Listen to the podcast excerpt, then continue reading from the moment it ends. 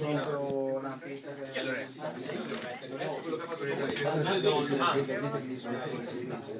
No, era No, era sì, sì, Poi c'era la cosa brutta di allora, diciamo gli album che più queste canzoni Quella è davvero bella, quella è veramente no? bellissima. Stiamo E ci parlando ora. trovato.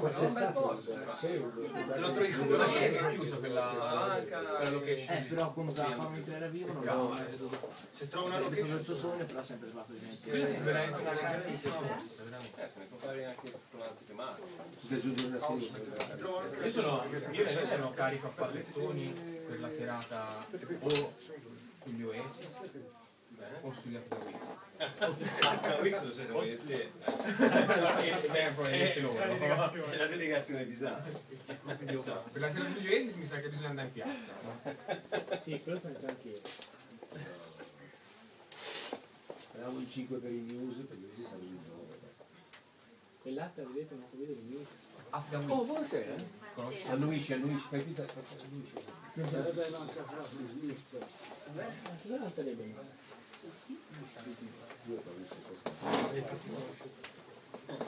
Chi è Smith?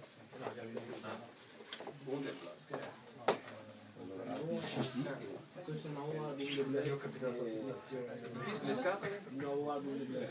Ho ascoltato solo il singolo per ora. Io. Ah, beh, vedi, non mi piace. Sembrava dei dei Black. È uscito un disco. È finito con i gorilla? Magic Queen. Primo. Vai. Pronto? finito.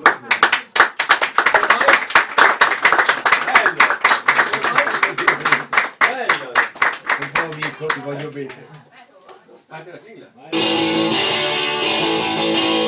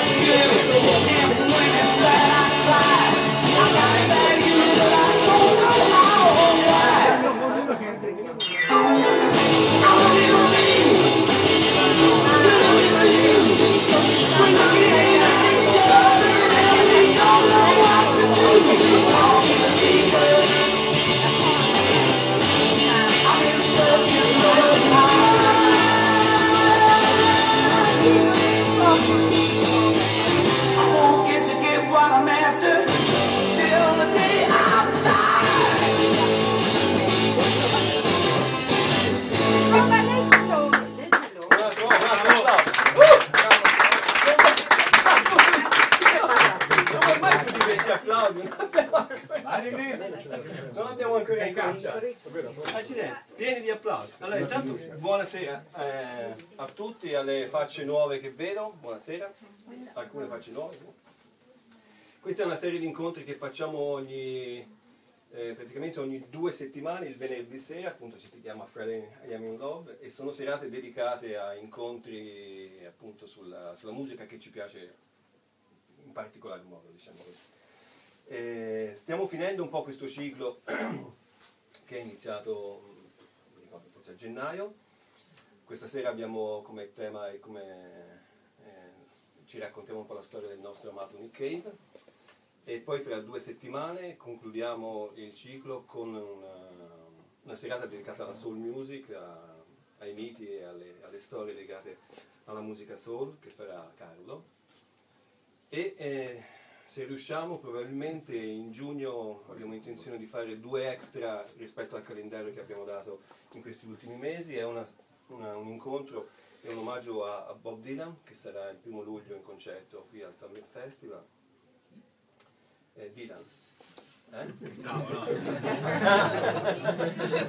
Dylan un ragazzo, se ce se ce la facciamo, sarà un po' impegnativo e poi eventualmente la seconda parte della serata dedicata a David Bowie che abbiamo, siamo arrivati un po' corti, siamo arrivati leggermente in ritardo sulla, sulla scaletta e quindi vediamo se riusciamo a fare anche questa su Bowie.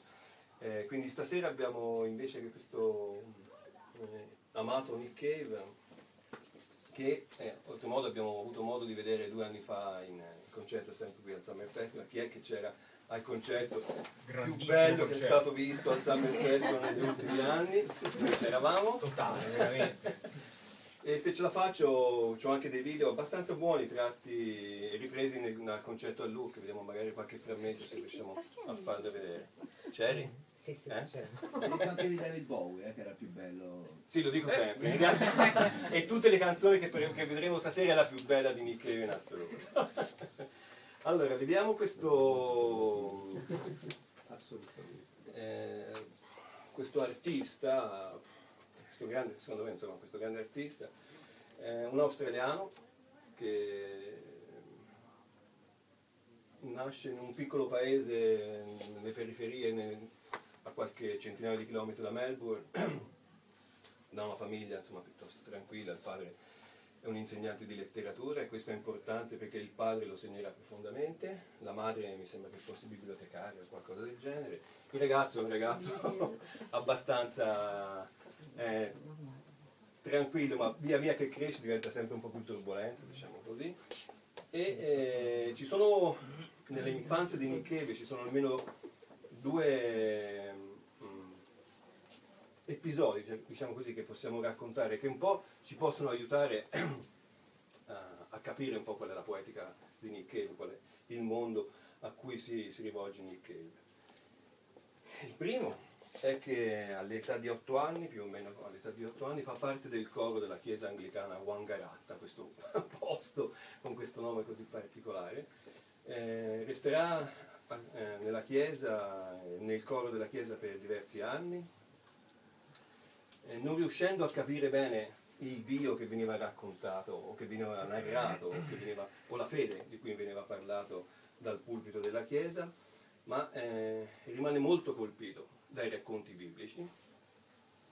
Eh, la sua fantasia, la sua immaginazione, la sua creatività già sta ribollendo e questi racconti eh, di questo Dio così eh, violento, l'Antico Testamento, questi racconti di un Dio così vendicativo, Dio degli eserciti che stermina le popolazioni, eccetera, colpiscono molto il ragazzo, il bambino in realtà, ha poco più di 8 anni quando, è- quando entra. E eh, se non riesce ancora a capire, chi mai può capire la figura di Dio, però insomma, se ancora non riesce a rapportarsi a questo Dio che gli viene insegnato nel catechismo, eh, rimane colpito non solo dai racconti che allargano la sua fantasia, entrano in maniera dirompente nel suo immaginario, e non solo le parole ma anche le immagini. Sarà molto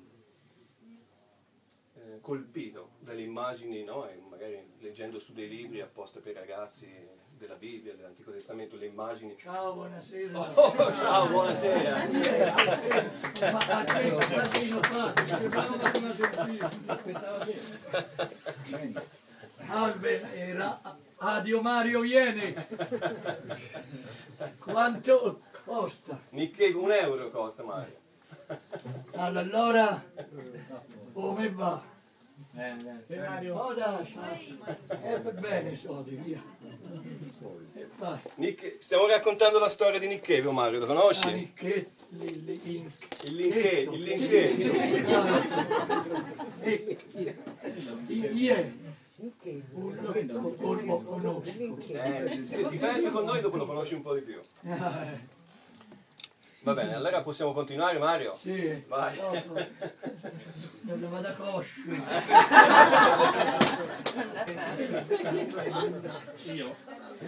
Basta, basta più tardi Mario. Ciao! Allora. Ciao, ciao, ciao, ciao. Allora dicevo, non solo il, ehm, eh, il bambino, il ragazzo è molto colpito dai racconti no, dell'Antico Testamento e quindi dalle parole che sono, che sono così importanti poi nel futuro della, della poetica e della, e della proposta artistica di Nicchevio, ma anche dalle immagini, insomma ci sono queste immagini, questi dipinti che raccontano appunto questi avvenimenti così eh, duri, violenti, queste guerre, questi elementi che colpiscono molto i ragazzi. Quindi questo è un elemento che va tenuto in considerazione perché eh, spesso, molto spesso, per, per molti anni, insomma, eh, le tematiche legate prima all'Antico Testamento e poi al Nuovo Testamento rientreranno in maniera prepotente nelle- nei testi e nelle poesie di- e anche nei racconti e ne- nei romanzi che scriverà Nicchie in- da, da lì a qualche anno. Il secondo elemento che mi piace sottolineare è che eh, in questo paese, Wangairat, è, famoso, diciamo famoso in Australia perché ha dato il Natale ad una sorta di Jesse James australiano, una sorta di bandito che ora francamente mi sfugge il nome, eh, che a seconda del punto di vista è un bandito, è un delinquente, è un, eh, un grande eh, un assassino, tutto quello che vi pare, dall'altra parte della medaglia viene visto come una sorta di eroe o di antieroe, una sorta di ehm, Robin Hood, no? così che va a fare le rapine. Eh, e quindi eh, anche questo elemento e questo personaggio è un, è un personaggio che colpisce molto il, il ragazzo eh, Nick Cave e spesso si, rif- si rifarà a, a questo modello dell'antieroe, un po' si rifarà spesso a questo mondo un po' western no? Eh, dei primi del Novecento, eh, dove appunto la legge è la legge del fai da te, la legge del far west, dove ci sono questi personaggi, appunto un po' come Jesse James o, o- altri sorti di bandito, che molto affascinano e di cui molto racconterà poi Nick Cave. Quindi questi due elementi e queste due situazioni un po' mi piaceva sottolinearle per eh, mettere alcuni elementi mh, per poi eh, cercare di capire meglio eh, cosa- di cosa ci parla Nick Cave. Eh, c'è un altro elemento importante, poi andiamo subito a, a vedere alcune cose musicali, eh, che è legato alla figura del padre di Cave. Che è successo? che è legato alla figura del padre, che dicevo che è un insegnante di letteratura e ehm, ha più o meno c'è uno scritto di Cave che si chiama La carne fatta verbo, un- uno scritto di poche pagine di Cave che è lucidissimo, scritto appunto da Cave, una sorta di autobiografia in, in tre piccole pagine, dove racconta in maniera, in maniera molto lucida il suo rapporto con la religione, il suo rapporto con la spiritualità, il suo rapporto con, il- eh, con l'arte, con la creatività, il suo rapporto con il padre, il suo rapporto con i birthday party prima e con i bad seeds poi, ed è eh, veramente eccezionale. E in questo, queste poche righe eh, ricorda che più o meno all'età di 13 anni il padre era, mm, lo portava in, nello, nello studio, nel suo studio, chiudeva a chiave la porta e questo padre iniziava a leggergli dei romanzi, dei passi di letteratura di Shakespeare piuttosto che di Dostoevsky, piuttosto che di altri eh, letterati e, e poeti che il padre am- amava molto. E questo padre gesticolava, che dice mio padre che si infiammava, che vedevi che che si trasformava quasi questo uomo, no? mite o questo uomo anche forse un po' mediocre, no? che trovava nella letteratura e anche nella trasmissione al figlio di questa, eh, grande letteratura che, è- fatto grande, che, fa, che fa grande l'umanità, una sorta di trasporto, una sorta di, di- trasformazione per il padre e anche per il, il figlio. Cave assorbe ovviamente questi racconti, eh, Delitto e Castigo, di Dostoevsky, piuttosto che grandi scrittori americani o inglesi, e, eh, e anche questi elementi si ritroveranno successivamente nelle- nei, nei temi e, nelle- e nelle- e negli scritti di, di Cave. Il padre morirà quando Cave aveva 19 anni, in un incidente stradale, credo. Cave era stato, nel momento in cui gli giunge la notizia della morte del padre, in uno stato di fermo dalla polizia, perché il ragazzo avrà piuttosto eh, tanti problemi con, eh, con le forze dell'ordine da lì in poi. Eh, questa cosa della- del padre è una cosa che lo segna, insomma, segna un po' tutti, mi sembra, la figura del padre e della madre, per forza ci segna tutti. E anche questo elemento del padre eh, che è così amante della letteratura, no? della grande letteratura, e che ha avuto i suoi 15, il suo quarto d'ora di, di fama, perché alcuni suoi racconti erano stati pubblicati dieci anni prima eh, in alcune riviste o in alcuni quotidiani della- del paese, e lui era orgoglioso in qualche modo, no? mostrava a suo figlio con orgoglio questi racconti o questi romanzi che lui aveva scritto, questi brevi racconti che lui aveva scritto che erano stati pubblicati, ma che non avevano avuto poi uno- una, una sorta di continuità, non, non avevano non erano sfociati in un grande scrittore, il padre di Cave non è stato un grande scrittore.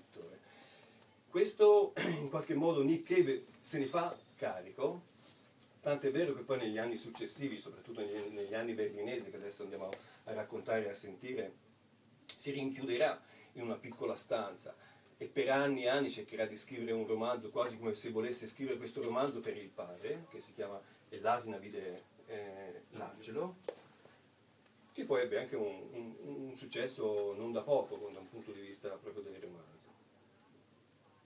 Eh, forma 15-16 anni, fatte le medie, entra in una scuola, di, una scuola d'arte, fa- forma la prima band come fanno tutti, ormai il, racconto di come nascono le band sono tutti uguali, tutti a scuola incontrano gli amici, si mette su una band così, si chiamano The, Bo- eh, The Boy Next Door, i ragazzi da porta accanto, un gruppo che eh, non ha insomma un- non ha spessore, c'è veramente poco da, da cui raccontare, ma da quel nucleo, da, quelle- eh, da quegli elementi che compongono i ragazzi della porta accanto, nascono il primo vero grande gruppo di Nick Cave. Siamo intorno agli anni, ai primi- al mille- all- all'80 più o meno. Il gruppo si chiama The Birthday Party, che è, questo è uno dei dischi, allora le copertine dei Birthday Party non lo, non lo fate, quindi vi faccio vedere l'album. E, e qui ci siamo. Qui ci siamo perché nel giro di, di poco tempo il ragazzo, il ragazzino dei, dei The Boy Next Door eh, si trasforma in qualcosa. È sempre un ragazzo, parliamo degli anni 80, lui è del 58 mi sembra, quindi ha quanti anni ha? 22? 21, 22 anni, quindi è sempre un ragazzo, è sempre certo, ma la carica, la furia devastante che, il ragazzo si porta dentro e che e- e riporta, ma stasera, amico mio, che hai? La, la furia devastante che è dentro il ragazzo Cave, che Nick Cave riverbera, riporta all'interno dei Birthday Party, è in qualche modo una, una- una furia che, che pochi altri gruppi hanno portato in quegli anni.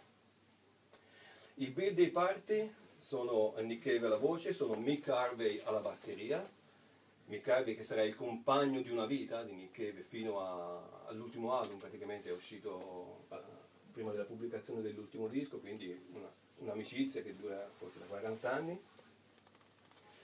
C'è Roland Howard alla, alla chitarra che sarà il primo alter ego, il primo compagno e alter ego di, di Nick Cave e se ne, se ne- ne seguiranno altri e Tracy più al, al basso, questo tipo un, vabbè, magari lo vediamo con questo cappellaccio a cowboy che era un po' diciamo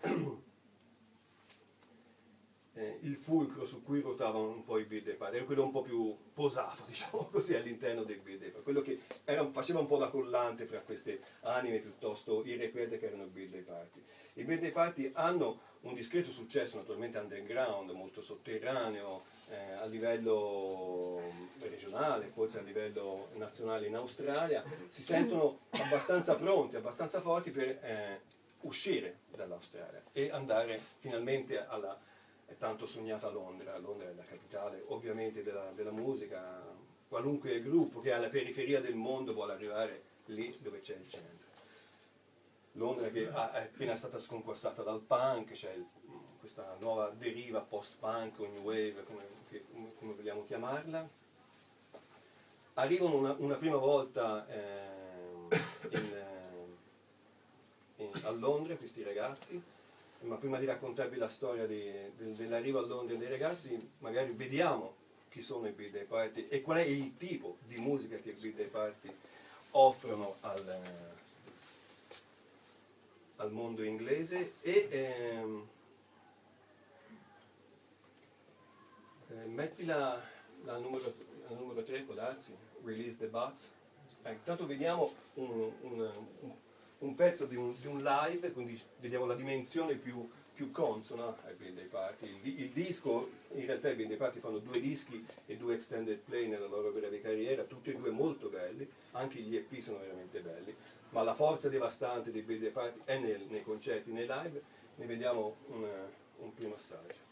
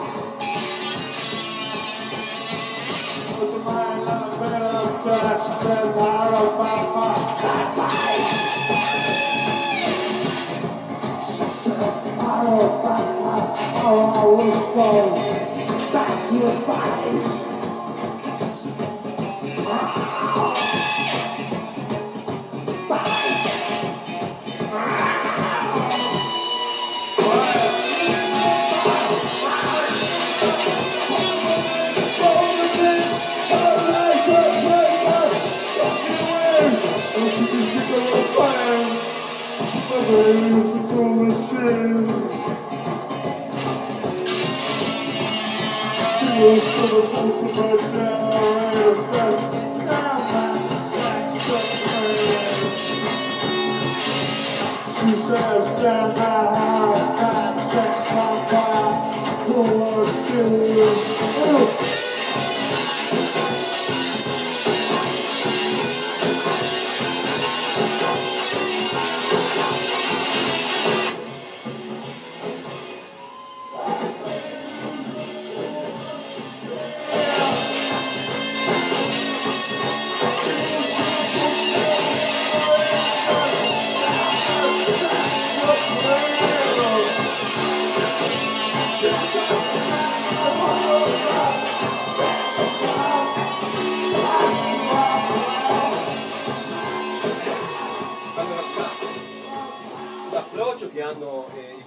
I birthday party eh, è molto abrasivo, c'è un approccio molto ehm, un assalto sonoro, no? molto selvaggio, hanno, eh, questo- la personalità del giovane Nick è, è molto de- debordante, molto violenta, eh, è, un, è un demonio.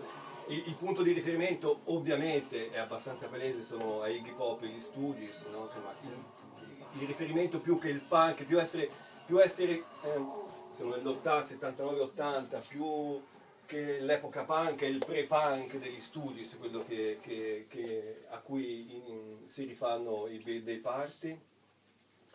Eh, c'è questo Nick Cave che mm, vomita tutta la sua rabbia, il suo odio, lui dice appunto, sempre in questo, in questo passaggio della- la- del, del verbo fatto carne, dice ciò che, ci, ciò che ci guidava era l'odio verso le cose, non l'amore verso le altre cose, no? Cioè, era proprio una sorta di odio verso se stesso, che poi si, eh, si rivolgerà verso se stesso, lui avrà una, purtroppo una, una- una storia di tossicodipendenza molto forte, molto dura, quindi un, un odio rivolto anche verso se stesse verso il proprio corpo, ma un odio ed una violenza eh, che, che- che è finito il video così, io volevo bloccare.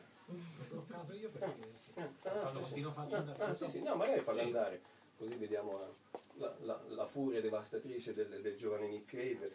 E spesso nei, nei concerti di birthday, spesso, quasi sempre, se non quasi sempre, i concerti di birthday party finivano in una clamorosa risa Nick Cave dava colpi a destra e a manca, ce l'aveva col pubblico, no, un odio che, che si portava dentro il ragazzo e che in qualche modo riusciva a canalizzare attraverso la sua arte e attraverso questa, questa furia violenta.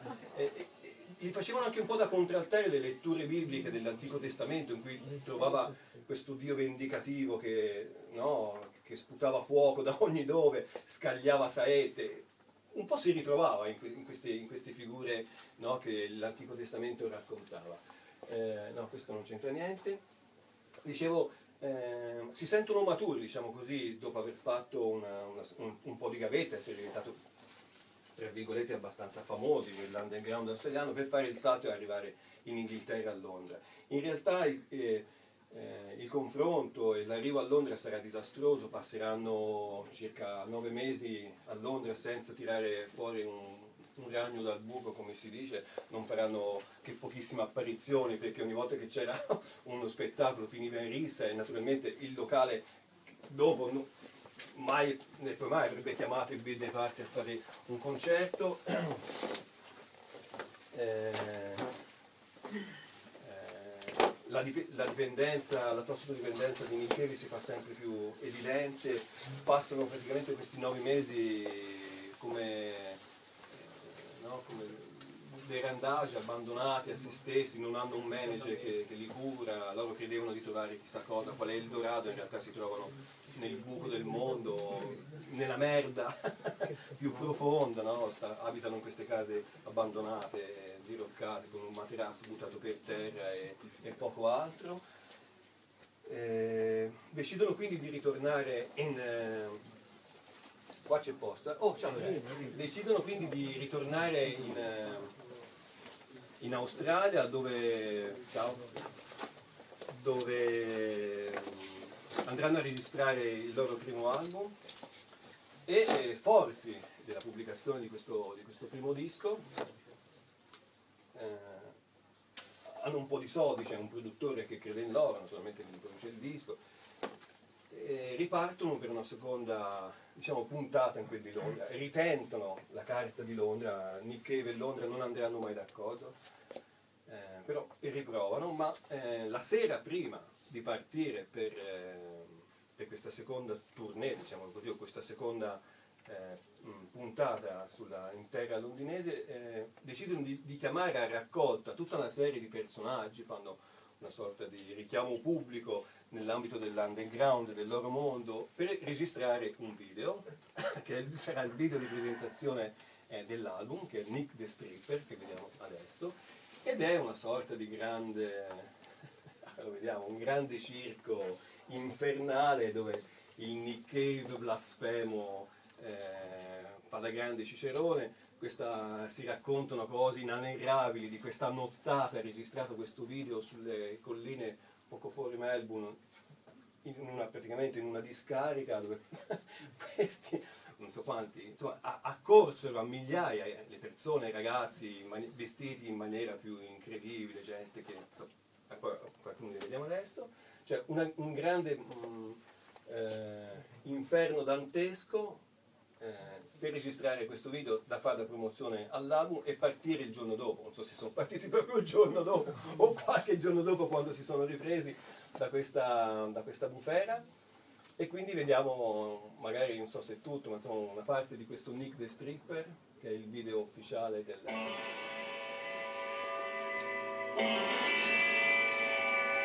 I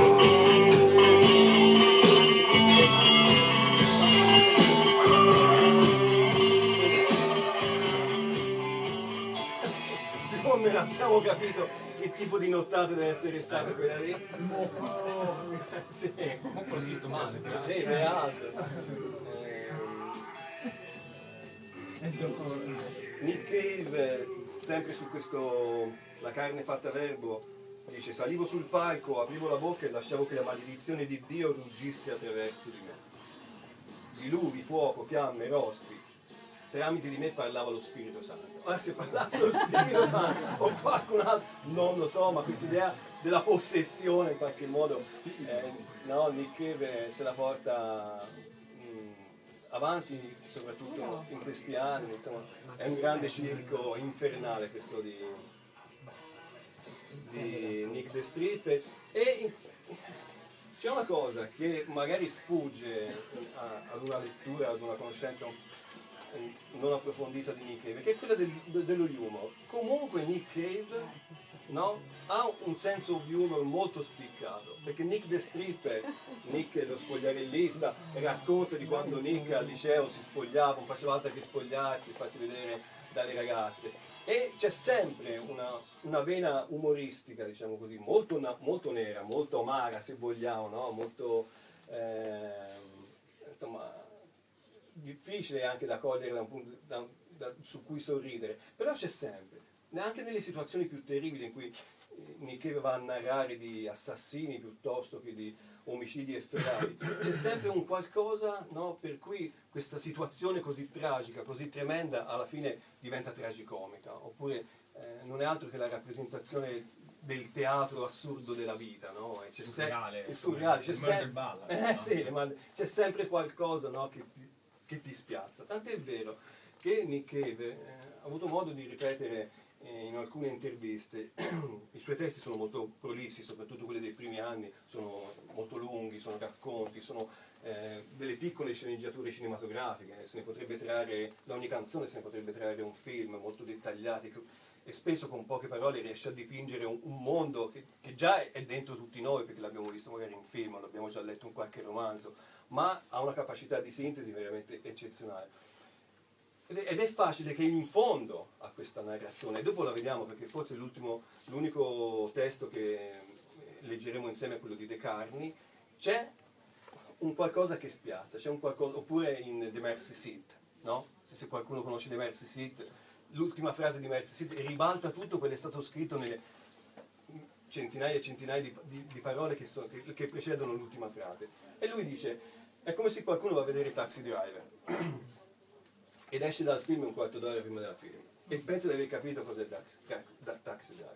Dice, così sono le mie canzoni, bisogna arrivare fino in fondo per capire le canzoni. Ora, noi magari stasera le tagliamo con grande dispiacere di Matteo, lo sappiamo, però non so se riusciamo a farle vedere tutte. Alcune cerchiamo di, di- di arrivare fino in fondo. Allora, questo è un po'... ehm, sono i birthday party. No, insomma, abbiamo colto un po' l'essenza, diciamo così, di questo gruppo così... eh, che rappresenterà in realtà per quegli anni Ottanta una delle punte più avanzate, estreme del rock and roll o, o del post-punk eh, in- inglese, anche se loro sono australiani. E come dicevo prima, non, non riusciranno mai a legarsi bene, anche nella seconda ondata, diciamo così, eh, la seconda volta che arrivano a Londra, in realtà non c'è un grande feeling fra Nick Cave e i londinesi. non c'è un grande feeling eh, con eh, la stampa, Nick Cave avrà sempre modo di combattere in maniera molto violenta con la stampa inglese fino ad arrivare allo scontro fisico, non solo verbale con alcuni giornalisti, insomma il ragazzo era un po' turbolento, diciamo così.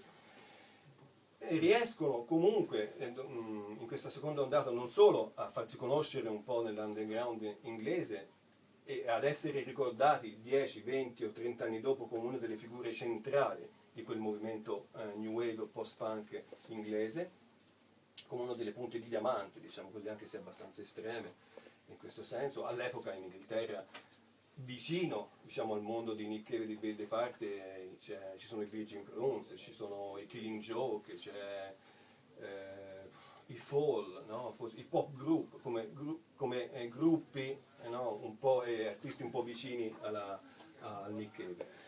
Non solo, dicevo, riescono a, a comunque a farsi un po' conoscere nell'ambiente underground londinese, riescono a fare qualche concerto che non finisce in rissa, forse, e, e arrivano anche negli Stati Uniti, riescono a, a- a passare l'oceano, diciamo così, a fare alcune date sempre, eh, anche queste molto difficili, molto, eh, insomma nessuno de- dei club era così contento di portarsi dentro questa banda di, questa banda di teppisti che finivano sempre in rissa eh, o in una maniera o nell'altra, e riescono a fare alcune date e a Londra, eh, eh, scusate, eh, a New York, eh, Nick Cave conosce Lydia Lunch, che fresca, vediamo un po' se ce l'ho da qualche parte, fresca di una eh, produzione fondamentale nonché seminale che è No New York.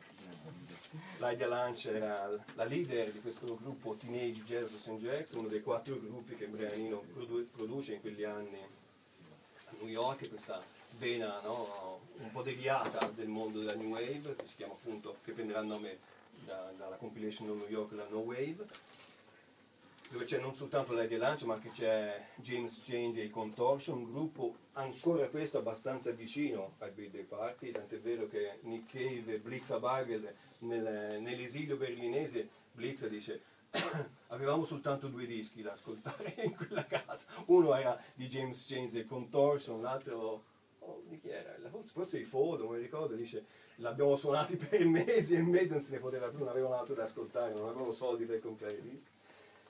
E Lydia Lunch, insomma, questa artista newyorkese eh, intreccia un rapporto con New Cave che poi sfocerà anche in un, un EP, in uno split che faranno insieme e poi continuerà a- alcuni mesi dopo. Eh, eh, I mm, birthday party si consumano nel giro di pochi anni, producono due, due album molto belli che vi consiglio in qualche modo di recuperare.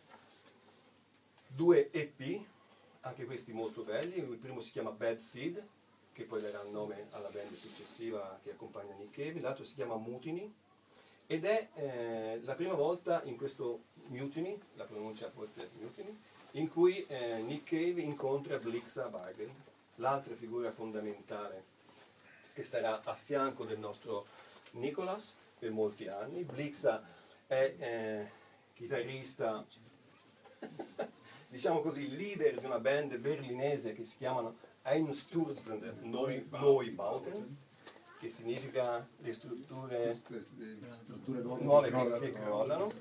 Un gruppo berlinese eh, che ha segnato la storia della musica non solo tedesca ma internazionale per aver dato vita, diciamo, e il via, diciamo così, a quello che poi stato riconosciuto come l'industria, il movimento industria, questo gruppo di tedeschi, questi teutonici che andavano sul palco con i martelli pneumatici, con le seghe e andavano a percuotere i carrelli della spesa piuttosto che i bidoni e, e con il trapano tiravano giù il palco. Eh, l'ho fatti vedere prima, non si è ancora ripreso.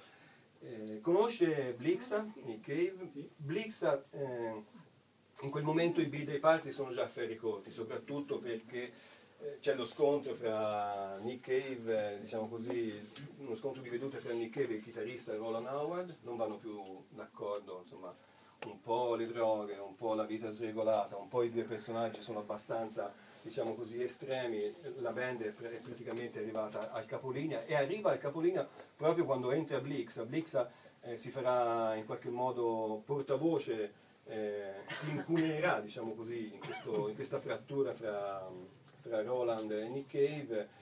Eh, e l'ultimo EP dei, dei Birthday Party, appunto, che Mutiny eh, suona eh, Blixa, suona la chitarra, in realtà dice per me è divertente suonare la chitarra, io che sono un antichitarrista per eccellenza e per 30 anni suonerà la chitarra insieme ai Bad Seeds in maniera non canonica, diciamo così, ma in maniera spettacolare, se non straordinaria. Il gruppo si scioglie, i Birthday Party, ognuno va per gli affari suoi. Mick Harvey, che poi verrà recuperato nei Bad Seeds, fonda insieme a, a Roland Howard e, e al cantante Simon Bonnon i Crime and the City Solution, anche questo è un gruppo che se non conoscete eh, potete andare a recuperare se amate naturalmente queste sonorità, questi suoni. Eh, fino a qualche tempo fa, tanto per darvi l'idea di quanto sono vicini i Crane City Solution a Nick Cave e Bad Seeds, fino a qualche tempo fa, mi sembra non più, ma se qualcuno cercava su YouTube eh, Nick Cave e Bean Bandits per vedere alcune immagini tratte dal cielo sopra Berlino, apparivano i Crime City Io l'ho visto per molto tempo. Ho scritto Nick Cave, in realtà poi si vedevano i Crime City Solution che compaiono anche nel film di Wim Wenders. Tanto per dirvi quanto Simon Bonham sia vicino a Nick Cave e naturalmente ci sono due membri eh, che sono poi passati anche in qualche modo nei Bad Seeds. Eh, Tracy Pugh, che è il bassista, quello col cappello da cowboy, che era un po' il collante del gruppo, lascia la musica, mi sembra, poi morirà qualche anno più tardi, credo, di tumore, so, insomma è abbastanza- piuttosto giovane. E Nick Cave si trova in questo guado, senza ancora bene non sapere cosa fare, ha questa amicizia forte con, forte, comunque questa amicizia e questa collaborazione che era già andata in porto con un EP con Lydia Lunch, insieme a Lydia Lunch eh, si mette a scrivere eh, cose per un teatro d'avanguardia, per performance, cose così, e vanno in una sorta di tournée, in realtà non una tournée, faranno soltanto, penso, due esibizioni, eh, Nick Cave, Lydia Lunch, Fetus, che poi diventerà famoso in ambito dell'elettronica eh, più spinta, e Mark Almond dei Soft Cell. Questi quattro disperati, eh, disgraziati, fanno delle performance fra eh, il teatro, fra la musica, l'avanguardia, così. E poi, insomma, questo- questa, questa parentesi si scioglie eh, si- e si consuma. Nick Cave eh, arriva finalmente al finalmente perché in realtà quello che vogliamo raccontare è, è la, è la storia di Nick Cave arriva a produrre a, a far pubblicare il suo primo disco dovremmo avere la copertina dovrebbe essere la cover 1 ce l'ho anche qua eh? se non la trovo.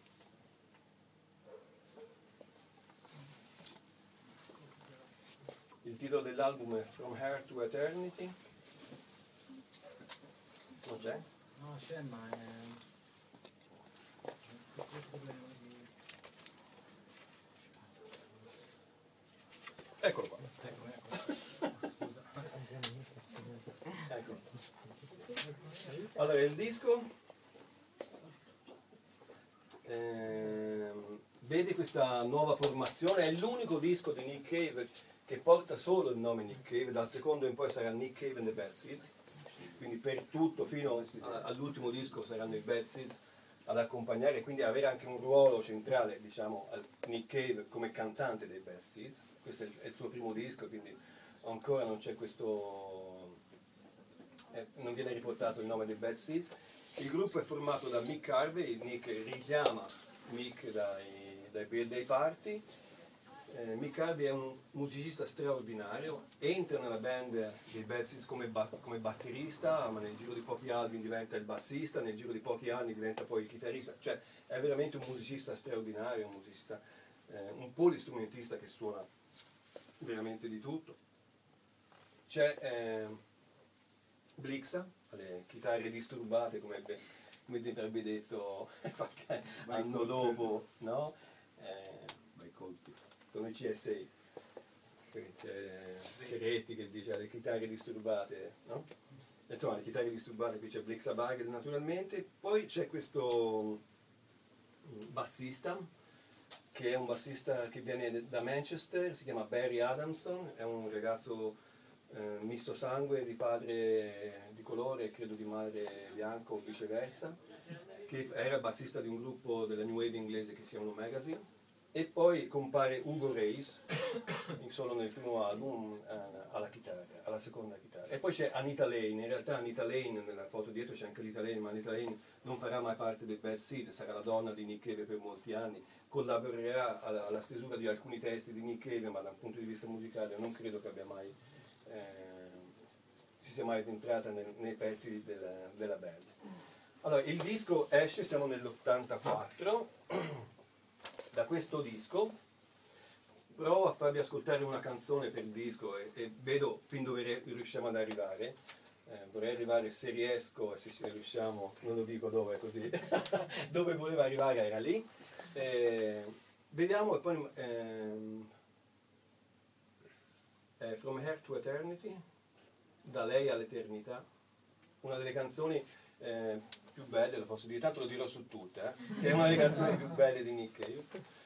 Ed è comunque, eh, rimane ancora oggi uno dei cavalli di battaglia dal vivo di Nick Cave, eh, ancora un pezzo strabordante straripante, ma non c'è? Sì, no, no, Ah. chiedevo, ci sono due versioni. E che c'è scritto? Dimmi qua? 89 2003. 2013. 2013 è Lucca, no, metti l'89. I want to tell you about a girl. Thank you.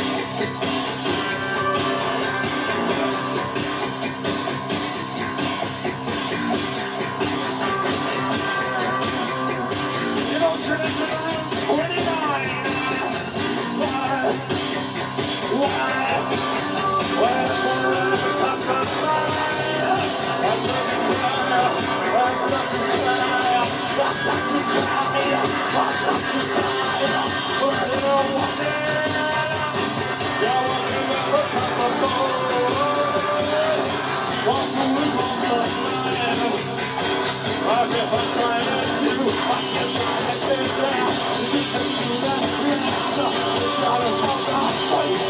up in my mouth. Touch up in my mouth. You walk and cry.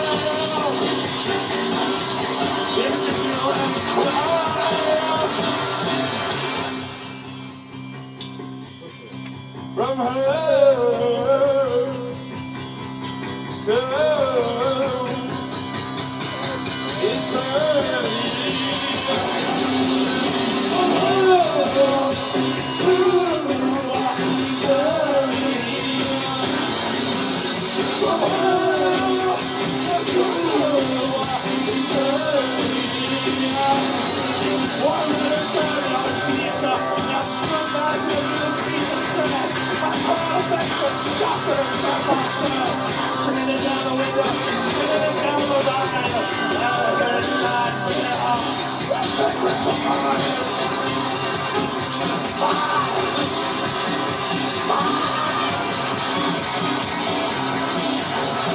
From her, eternity, eternity. From her to eternity. From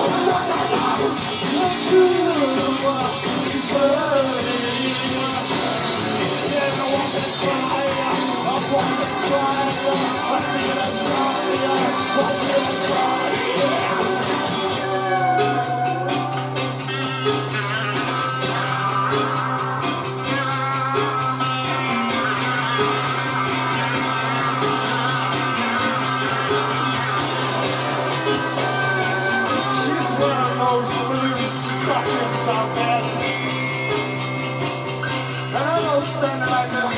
with my ear to the ceiling. Hey, brothers!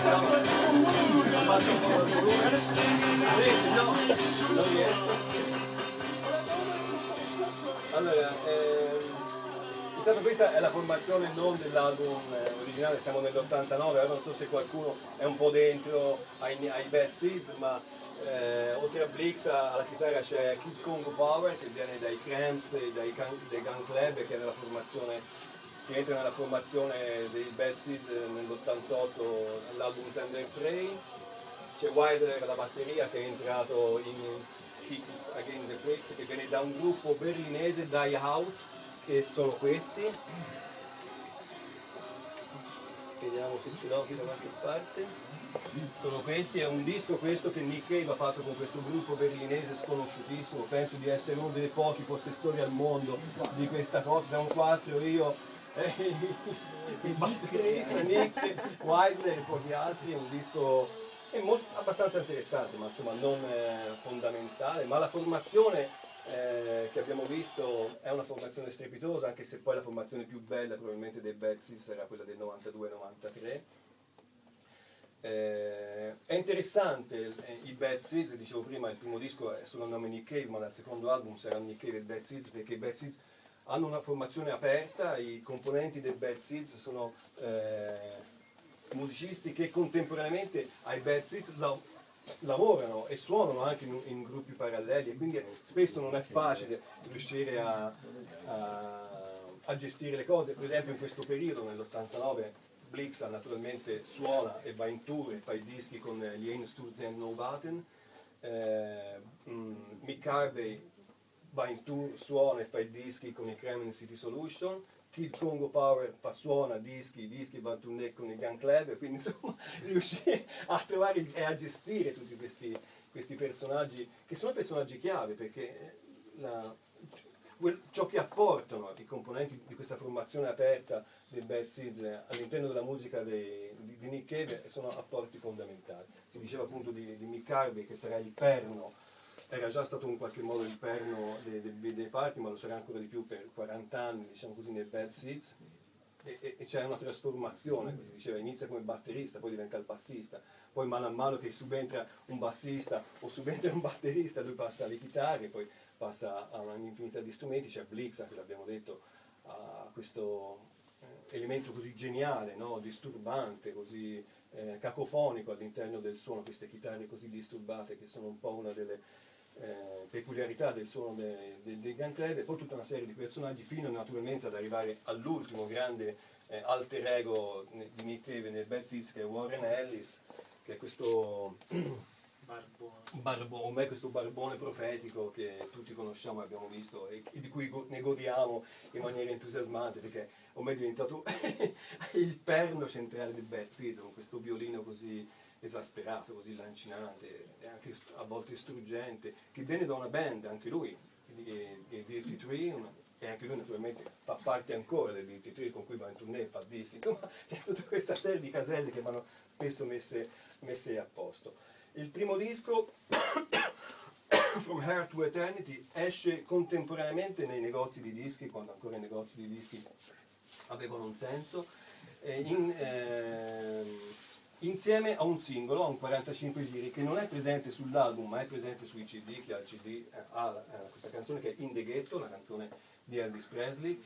Eh, quindi le prime due canzoni con cui si cimenta e con cui si presenta al mondo Nick Cave da solista sono in realtà due cover, una è In the Ghetto di Elvis Presley, che è una delle canzoni diciamo, chiave all'interno della lunga storia di, di Elvis Presley, ma che è l'ultima canzone prima, della, eh, eh, prima degli anni 70, quindi eh, prima della decadenza, diciamo così, non solo fisica ma psicologica dei re del rock and roll, ed è il periodo che più ama Nick Cave di Elvis Presley, lui è un grande fan di Elvis Presley, aveva il poster naturalmente nella sua camera e, e ama molto questo periodo di disfacimento di Elvis Presley, non perché ovviamente, spero non per quello, perché eh, Elvis Presley farà la fine che tutti conosciamo e quindi questa decadenza, ma perché vede in questo periodo di Elvis Presley il periodo più vero, quello più sincero di Elvis, no? quello meno costruito, quello dove finalmente l'uomo e la sua arte si presentano per quello che è, no? anche con le sue debolezze, le sue paure e con tutto quello che l'Elvis Presley, star mondiale, si porterà appresso fino alla morte di a, a qualche anno. Quindi esce con Indeghetto in contemporanea e la prima canzone è dell'album è Avalanche, che è una cover di Leonard Cohen, tratta dall'album eh, The Songs of the Love and Hate, uno dei dischi più belli di, si può dire? Di- Senza te, però eh, si può. eh, si può dire, di Leonard Cohen.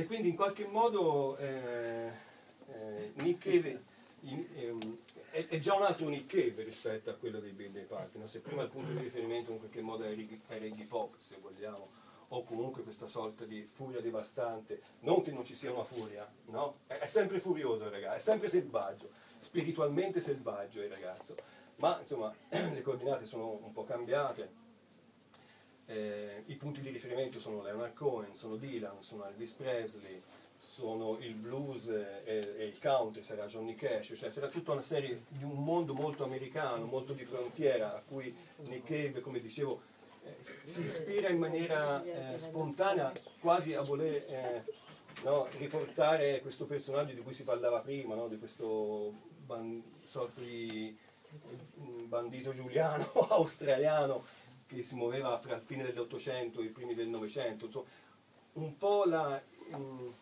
come dire, il mondo no, su cui si proietta eh, il Nick dei primi album è quello, no? un po' il Far West, un po' i primi del Novecento, il sud degli Stati Uniti, eccetera.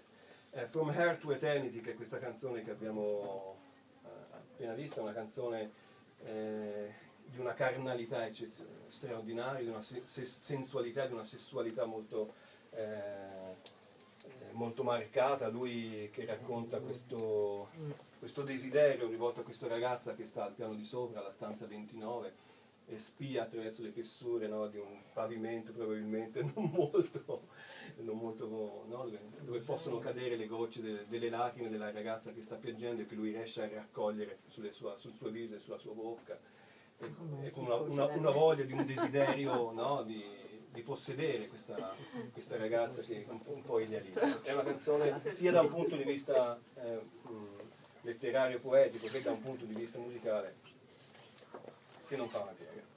Allora, Allora, Sì? Che è eh, successo? no, vabbè, Vabbè. cioè, come si commentava le gocce. Ah, ah, che forse non era di lacrime? Ah, no, sì. Sì, eh, Vabbè. sì. No? il, il secondo album che, mm, che, che fa un po' il paio con, guarda se trovi la copertina, la cover ah, di questa, la 2A, sì. Il secondo album che esce di lì a, a poco, eh, intanto Nick Cave in questo periodo è a Berlino, cioè è, è scappato prima dall'Australia, dalla sua amata Wangaratta, da Wangaratta si era in realtà spostato già con la famiglia a Melbourne, poi da Melbourne abbiamo detto scappa cercando rifugio a Londra, a Londra non lo accoglie eh, nel migliore dei modi e trova una sorta di suo paradiso tossico e molto devastato nella Berlino degli anni Ottanta, figuriamoci cosa poteva essere Berlino in quel periodo per un personaggio come Nick Cave e Blix Bargel, suo compagno d'avventure, vive eh, a Berlino, vi- vive a Berlino per alcuni anni, i dischi nascono un po' eh, in quel contesto molto eh, cioè la parola più non ci sono tossico eh, d'altra parte è quello che Nick Cave sta vivendo in, in quel momento ehm, però ha questa eh, decadenza fisica del, del ragazzo Nick Cave che lo porterà poi a essere veramente un, un tossicodipendente all'ultimo, all'ultimo spiaggia e poi a, redimere- a, a ritrovare una sorta di risurrezione di lì a qualche anno, non fa da contraltare una decadenza artistica, anzi i primi dischi eh, di Nick Cave, e que- in questo caso Nick Cave and the Bad Seeds, come riporta qua, sono dischi molto belli, eh, pregni di, questa- di questo amore nuovo no? per il blues, per il country, per queste musiche melodrammatiche. Lui dice il blues e il country sono le musiche più melodrammatiche che, che esistono e quindi io mi ci butto, cioè è il pane per i miei insomma. E l'approccio che ha Nick Cave e anche che hanno i Bell Seas eh, rispetto ad esempio al, al blues, no? è un approccio che in parte è idealizzato. Per esempio eh, in, eh, in questo album c'è un- una canzone che si chiama Blind Lemon Jefferson, che è uno- un, fam- un famoso bluesman degli anni 20 e degli anni 30, che in realtà Nick Cave non conosce, insomma, non sa neanche chi è questo Blind Lemon Jefferson, però gli piace il nome e scrive una canzone su questo Blind Lemon Jefferson. È ovvio che non conosce a fondo Blind Lemon Jefferson, ma conosce il mondo del blues, no? Come? Un po' la baricco. Un po' la, non so se è un po' la baricca, ma insomma. eh, però eh, io, io credo, eh, poi mi posso anche sbagliare, ma eh, i, i Bad Seeds riescono a cogliere l'essenza vera del blues. Cioè, pur facendo un blues molto... No, apprezzavamo la battuta qual era la battuta? di Baricco. Ah. Cioè, pur essendo abbastanza eh, non canonici anche rispetto no, a- alle battute del blues, ma l'essenza del blues, la tristezza del blues, il dolore che il blues porta, il, eh, questo infinito dolore del- dell'uomo sottomesso al destino che il blues porta, in- dell'uomo incatenato alla legge di. È quello che Nick Cave e Seeds raccontano nel, nel loro Cioè sono molto più blues i Nick Cave and the Seeds che centinaia e centinaia di altri gruppi che fanno blues ma che lo fanno in maniera patinata o soltanto ne colgono un aspetto superficiale. Qui si entra nella carne del blues, no? si entra nella carne del dolore, si entra nella carne dell'uomo prigioniero, dei suoi- delle sue paure o, de- o de- dei suoi dolori. È molto, è molto più blues in Nick Cave and Bad Seeds che secondo me altri... Come? lo possiamo dire? Sì. Lo possiamo, Lo possiamo dire. Lo possiamo dire. Allora, la canzone che eh, vediamo da questo secondo disco, che si chiama The First Born is Dead, il primo nato è morto, ehm, esce nell'85, esce per la Mute Records, così come era uscito per la, era uscito per la Mute Records il primo album, la Mute Records, la 4AD sono le due etichette eh, inglesi che all'epoca erano, mm, che avevano l'occhio forse più, no, più, più proiettato in avanti, avevano, in, ehm, avevano sotto la, la loro produzione un sacco di, di gruppi importanti, quindi eh, avevano messo sotto contratto anche Nick e i suoi Bad Seeds. Dicevo, il titolo di First Born is Dead ehm, fa riferimento a, a- nuovamente a Elvis Presley. Elvis Presley è seco- il secondogenito di un eh, gemello nato morto, è un- una, una cosa che a quanto pare ossessio- ha ossessionato per tutta la vita Elvis Presley. Nick Cave un po' in quegli anni racconterà anche che lui è, sta- è- il secondogenito di un, di, un, eh, di un fratello gemello nato morto, in realtà non era vero, ma insomma lo andava raccontando. Eh, e quindi questo titolo fa riferimento a Elvis, nuovamente abbiamo visto il primo disco parte con Ghetto, il, riferimento a Elvis è, è- è centrale, nuovamente è, è centrale in questo, in questo secondo album con la stessa formazione eh, che, ha, che ha fatto il primo disco, ma eh, The First Born is Dead secondo me fa riferimento anche a- a- ai romanzi del padre, perché sempre in questo La carne che si fa verbo che ho letto, queste tre pagine, c'è un certo punto appunto che lui riporta questo elemento che, che dicevo prima del padre che ha scritto dei, rom- dei dei romanzi che sono stati pubblicati in alcune riviste dieci anni prima quando lui era eh, ragazzi, poi era morto lì. Ecco, lui dice che, eh, che in qualche modo quei romanzi sono un po' stati abortiti, cioè è un po' come eh, la morte di un, di un primo figlio. Quindi eh, The First Born is Dead è sì Elvis Presley, ma in qualche modo è legato anche al padre, perché come dicevo prima è, eh, Nick Cave in quel, in quel periodo berlinese è chiuso nella sua stanza a scrivere eh, il suo primo romanzo e anche la sceneggiatura per un film. Eh, e quindi in qualche modo, come dicevo prima, si fa il fardello no, di un padre che gli ha fatto conoscere la grande letteratura, la grande poesia, eh, l'arte che, che- che- risolleva l'umanità dalla, da- dalla melma, dal fango e dalla merda in cui si vive eh, quotidianamente, quindi un riscatto attraverso l'arte, quindi in qualche modo si sente un po' mh, portavoce di questo riscatto rispetto al padre.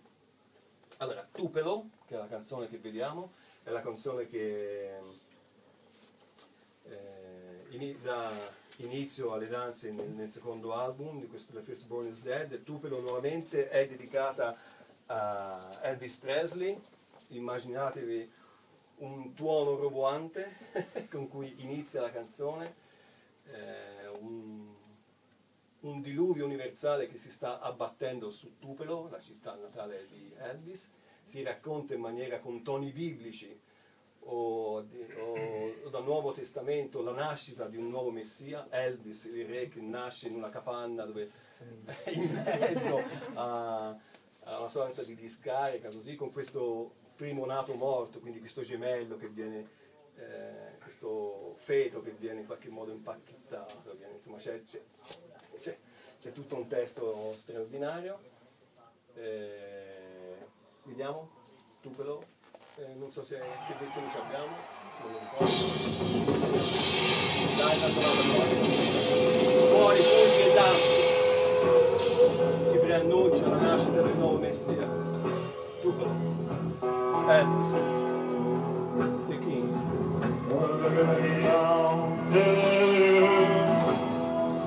Well, look yonder.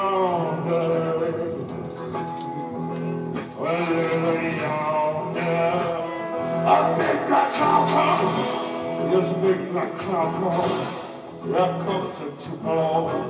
Here comes it to blow. See yonder on the horizon, yonder on the horizon. Something my river, and something in a big drive, and something in a big drive.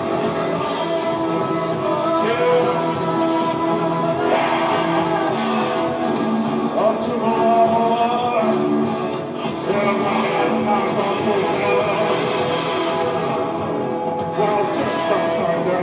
rumble, just a thunder rumble. Rumble hungry like the beast, the beast that come up, come up down, the beast that come up, come up down,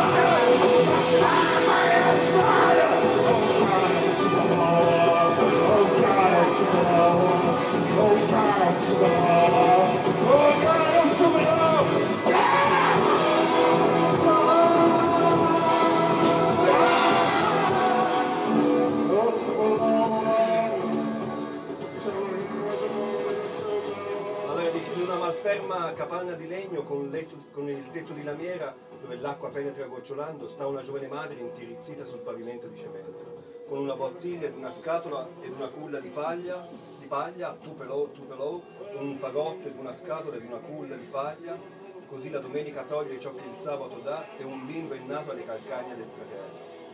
Giunga il mattino di domenica che il primogenito è morto, in una scatola da scarpe legata con un nastrino rosso. In una scatola da scarpe legata con un nastrino rosso. O madre, culla dolcemente il piccino, o madre, culla il bimbo. O Dio, aiuta tu però. O Dio, aiuta tu però. Cioè in questa visione biblica, no, di, di tragedia biblica, nasce, c'è questa figura della nascita di, un- di una nuova luce che in qualche modo è rappresentata dal re che camminerà di lì a poco sul mondo che è appunto Elvis Presley. Ehm, dicevamo prima delle- dei nuovi punti di riferimento di Cave che sono appunto Leonard Cohen piuttosto che Elvis Presley, piuttosto che eh, John Lee Hooker, c'è una canzone di, John Lee Hooker che parla appunto di un diluvio, di un, di un grande acquazzone che è avvenuto negli anni 60 a Tupelo e in qualche modo si rifà eh, anche a quella canzone, eh, questa di, di Nick Cave che rimase molto colpito dalla, dalla forza espressiva eh, eh, della- di John Hooker, d'altra- da ciò che poteva venire fuori da, da una sola voce accompagnata da una chitarra a narrare queste, queste storie. E c'è un'altra canzone che non ascolteremo, eh, ma cioè, in realtà ci sono molte canzoni belle, è tutto bello, anche il secondo album di Nicky, ma c'è una seconda canzone che è un- una- un'altra cover, che è Wanted Man, che è una canzone di Dylan che Dylan aveva scritto per Johnny Cash e che eh, Nick voleva a tutti i costi mh, portare in questo, questo Praticamente riusciva a cogliere due piccioni con una fava, due grandi suoi eh, punti di riferimento, Dylan e Cash, in un colpo solo. Eh, Cash è una figura importante per, eh, per Nick Cave, lo è stato fin da bambino, in Australia si vedeva uno show negli anni 60 che, che si trasmetteva dagli Stati Uniti, che era il Johnny Cash Show, e il bambino Nick Cave, che aveva allora 8, 9, 10 anni, rimase a dir suo molto colpito da questo uomo in nero che in qualche modo riusciva a portare una sorta di oscurità nel mondo della musica che lui ancora non aveva intravisto non, aveva- o non concepiva che ci potesse essere un lato oscuro, diciamo così, nel mondo della musica pop, country, quello che poteva essere le esibizioni di Johnny Cash e lui con la famiglia racconta erano incollati alla televisione a vedere questo, questo uomo in nero, quindi è uno dei suoi punti di riferimento, non solo per questo ovviamente, ma anche perché il mondo di riferimento di Johnny Cash, che è anche un po' quello di Tom Waits, se vogliamo, quello dei disadattati, degli ultimi, degli ultimi uomini, no? degli assassini, dei prigionieri, dei carcerati, no? sappiamo tutti la straordinaria, le straordinarie performance che ha fatto Johnny Cash nelle prigioni americane e quindi voleva a tutti i costi mettere questa canzone Wanted Man all'interno del disco, eh, però aveva avuto la brillante idea di cambiare il testo a Wanted Man, o, o perlomeno di aggiungere una serie di strofe a Wanted Man e per un accordo legale eh, le canzoni di Dylan che vengono cambiate devono passare al vaglio di Dylan stesso. Allora succede che eh, questa canzone fa ritardare di, molti, di circa due mesi l'uscita del disco cioè Dylan non è che si era spicciato perché un gruppo punk australiano aveva fatto la sua canzone, dice, vabbè ci penserò, però alla fine Dylan il permesso, eh, l'ok a questa, a questa cosa, il disco esce con due mesi di ritardo eh, e Nick Cave andrà in tour, in realtà era già stato programmato un tour a quell'epoca per, eh, per mm, portare il nuovo disco sul palco, non, non poteva tirarsi indietro, quindi va nuovamente in tour con una formazione un po'...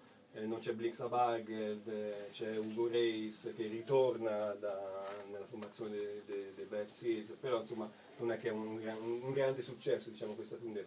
Però il disco esce, Dylan dà l'ok eh,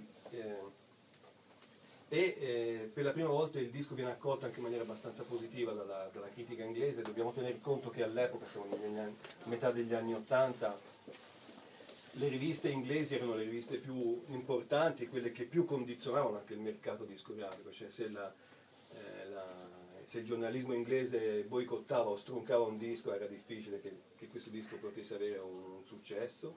Eh, questo secondo album rispetto al primo ha un- un- alcune buone recensioni, eh, però i rapporti, come dicevo prima, con la stampa inglese erano molto conflittuali fra Nick Cave e i giornalisti stessi, perché il giornalismo inglese eh, ha molto calcato sull'aspetto privato della vita di Cave, su questa sua tossicodipendenza, su questo vivere ai margini e quindi eh, spesso calcava la mano su questo aspetto di questo, di questo ragazzo che si stava facendo uomo, ma su cui nessuno avrebbe scommesso due sterline che sarebbe arrivato a compiere non so quanti anni, insomma tutti lo davano praticamente con un piede nella fossa questo, questo ragazzo.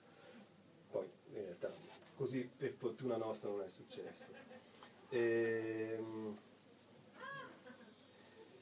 eh, eh, Cave, come dicevo, è fortemente impegnato nella stesura di questo romanzo, è talmente impegnato nello scrivere questo, eh, questo romanzo che al momento di far uscire il terzo disco, la casa discografica gli chiede di uscire con un terzo disco, i tempi sono probabilmente maturi per contratto, non so, insomma, o per altro, per far uscire un terzo, un ter- un terzo disco, Nick Cave in realtà non ha in mano nessuna canzone, perché vive rinchiuso in questa stanza berlinese, eh, c'è un video che ho visto su, su un documentario dove lui ritorna in qualche modo a Berlino molti anni dopo a raccontare la- il, suo, il suo rapporto con Berlino e vive in questa stanza piena di dipinti eh, di Cristi, di Madonne, di dipinti del Tintoretto piuttosto che non del- di alcuni autori rinascimentali del nord Europa e in mezzo a questi dipinti sacri,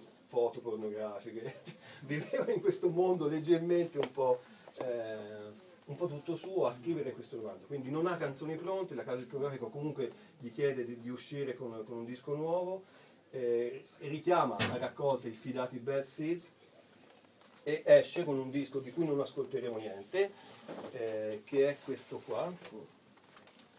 Ho imparato bene la lezione, Lorenzo. Il disco è questo, Kicking Against the Pricks, che è un disco di sole cover, sono tutte cover, quindi sono tutte canzoni, eh, le canzoni che lui ha amato di più, gli artisti che più ha amato dentro, eh, c'è, c'è Lou Reed con il Velvet Underground, c'è Dylan, c'è, eh, c'è Tom Jones, c'è tutta una serie di, di canzoni, eh,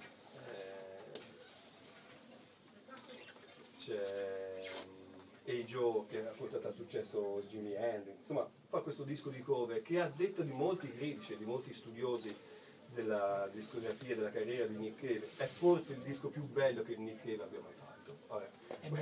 E noi non l'ascoltiamo, ma non l'ascoltiamo perché non sono canzoni sue. Virgolettato. Eh, È una citazione dell'Antico Testamento. Sì.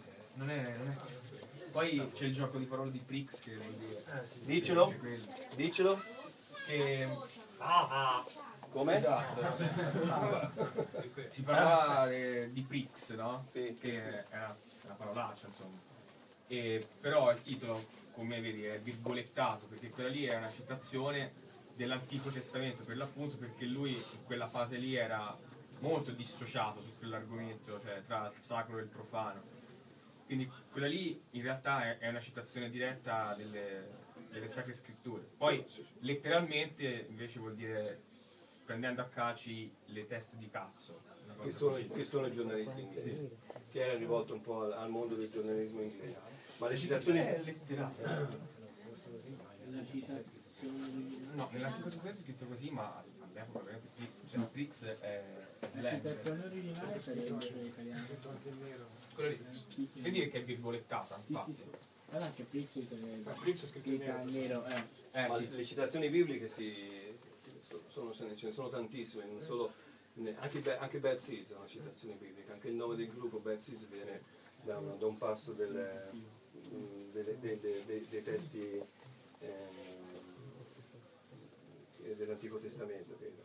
Ehm, comunque esce, fa uscire questo disco insomma, in maniera... in realtà lo, lo incidono in maniera molto, molto veloce, penso nel giro di dieci giorni il disco è pronto, le canzoni evidentemente l'avevano già, se non l'avevano provate comunque l'avevano già, eh, l'avevano già dentro, il disco esce, avrà delle recensioni entusiastiche, eh, malgrado Nick Cave appunto volesse prendere a calci nei, nel culo delle teste di cazzo dei, dei- dei giornalisti inglesi.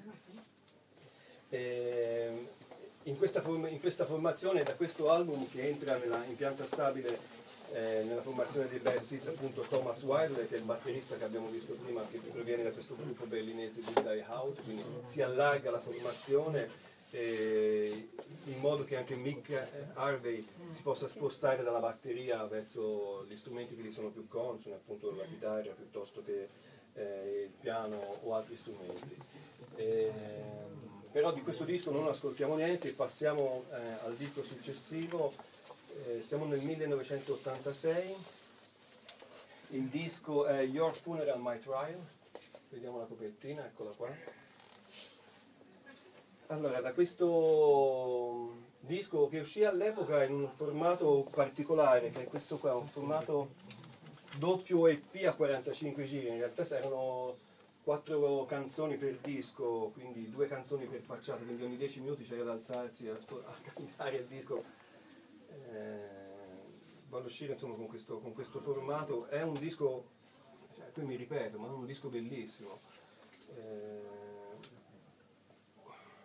contiene una delle canzoni mie preferite in assoluto di Nick Cave, ma l'ho già detto, no l'ascoltiamo, che eh, l'ho già detto prima ma lo dirò più volte, eh, che è la canzone che adesso andiamo a vedere ed è l'unica canzone in cui vorrei leggervi alcuni passaggi dei test- del testo perché è una canzone eh, secondo me abbastanza eh, interessanti da, da- da sviluppare in- da un punto di vista poetico.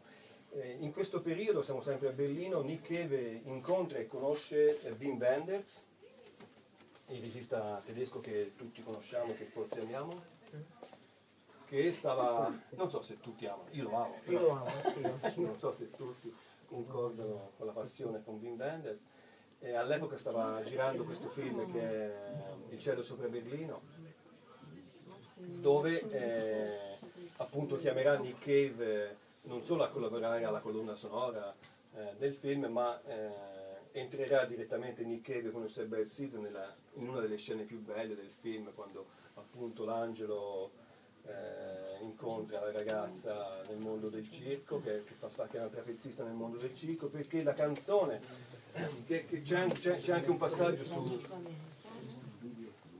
Buono. Oh. Prego. C'è un passaggio sempre lì nel, nel cielo sopra Berlino in cui la, la ragazza ascolta The Carney, che è la canzone che, che vediamo ora, eh, in cuffia con i giradischi dentro la sua roulotte, e poi si rivedono i Bad Seeds nel locale che cantano eh, From Here to Eternity. E la canzone che adesso ascoltiamo è The Carney, però prima di ascoltarla vorrei leggervi alcuni passaggi. La, la- la canzone parla di un, eh, di un funerale, quindi c'è un incedere piuttosto funereo, diciamo così, nel- nella struttura della canzone. Eh, il mondo è quello nuovamente il mondo del circo, un mondo eh, di un circo eh, no,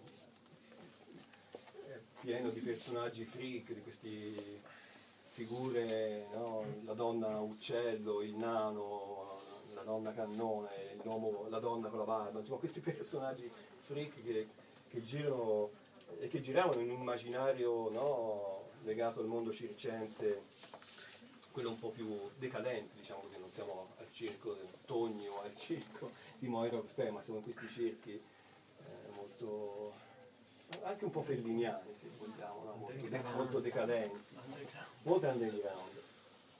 E c'è questo eh, The Carney che significa l'imbonitore, c'è questo imbonitore, questa figura centrale all'interno del circo che praticamente se n'è andato, non sappiamo bene perché è andato via, perché ha lasciato la combricola, perché ha, ha lasciato eh, il gruppo circense, eh, però sappiamo che ha lasciato lì la sua carrozza, la sua, la sua roulotte, la sua, la sua carrozza e eh, il cavallo, che in realtà è un ronzino, eh, che dovrebbe trascinare questa, questa carrozza, ma eh, il ronzino che si chiama Dolore muore e a un certo punto questo cavallo morto incomincia a puzzare, no? dopo giorni che è lì a marcire sotto il sole cocente, insomma viene deciso di, di seppellire questo, questo cavallo, di seppellire il dolore, c'è una metafora ovvia no? sul, sul cercare di una umanità che cerca di seppellire o di nascondere o di interrare il dolore che si porta dietro. Eh, il capo di- della banda del circo ordina ai nani del circo di scavare una fossa. I nani scavano una fossa, ma in realtà non è che hanno tanta voglia di scavare questa fossa, scavano una fossa non è che fanno una, una fossa tanto profonda, la fanno il tanto che basta per ricoprire questo ronzino puzzolente eh, eh, che sta marcendo di fieno di poca terra, ma al momento in cui stanno per chiudere diciamo, la fossa con tutti, quelli che- tutti gli altri componenti del circo, il ragazzo cane, Atlante, il mezzo uomo, gli spauracchi, la donna uccello, eccetera, eccetera, incomincia nuovamente a piovere. La pioggia, come si è già visto in Tupelo e come si vedrà anche in molte altre canzoni, è, uno, è l'elemento naturale che più ricorre nelle canzoni di Michele. Questa pioggia che lava, che purifica, o che comunque trascina e porta via il dolore, o, o quello che vogliamo, no? Inizia questo grande diluvio che si abbatte su questo- questa combriccola circense che tutti scappano a rintanarsi, a rinchiudersi nelle proprie, eh, nelle proprie roulotte. C'è questo passaggio bellissimo della... E poi scese martellante la pioggia, ciascuno di, corse- ciascuno di corsa nel proprio carro, legando i lembi di tutti i teloni, i gatti rognosi eh, ringhianti nelle gabbie, la donna uccello che stride e sbatte le ali. L'intera valle puzzava di bestia putrefatta. Perché succede che questo temporale che coglie di sorpresa i nani che stanno facendo la fossa eh, riporta a galla. in realtà era una fossa, era una, una piccola buca dove avevano interrato questo dolore, in realtà questo cavallo, e, e- e con tutta la, la puzza, tutto il marcio che si porta dietro, ritorna a galla e l'acqua lo riporta tutto fuori. E vediamo se vi leggo il passaggio.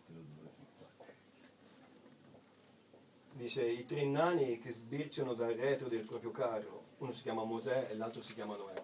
Mosè dice a Noè, avremmo dovuto scavarne una più profonda. I volti piagnucolosi come lune calanti, ancora sporchi per aver scavato. E mentre la, la carovana lasciava la valle, raggiungendo l'altopiano, la pioggia picchiava sulla collina e il prato. E sul tumulo, dove avevano messo la, la carrozza del, dell'imbonitore che era andato via, fin- eh, finché non rimase, no, su- eh, il tumulo è la, la fossa, finché non rimase nulla, assolutamente nulla, eccetto il corpo di dolore, che emerse in tempo per galleggiare sulla superficie del terreno eroso. E un macello di corvi si disposero in cerchio, prima uno e poi l'altro planarono lugubremente. E il carro dell'imbonitore stava ancora lassù in cima, inclinandosi man mano che il terreno diventava fango, e cadeva martellante la pioggia. E nessuno vide andarsene l'imbonitore. E io dico che è buffo, come vanno le cose. E questa è De Carni, vediamo se riusciamo a ascoltarla tutta.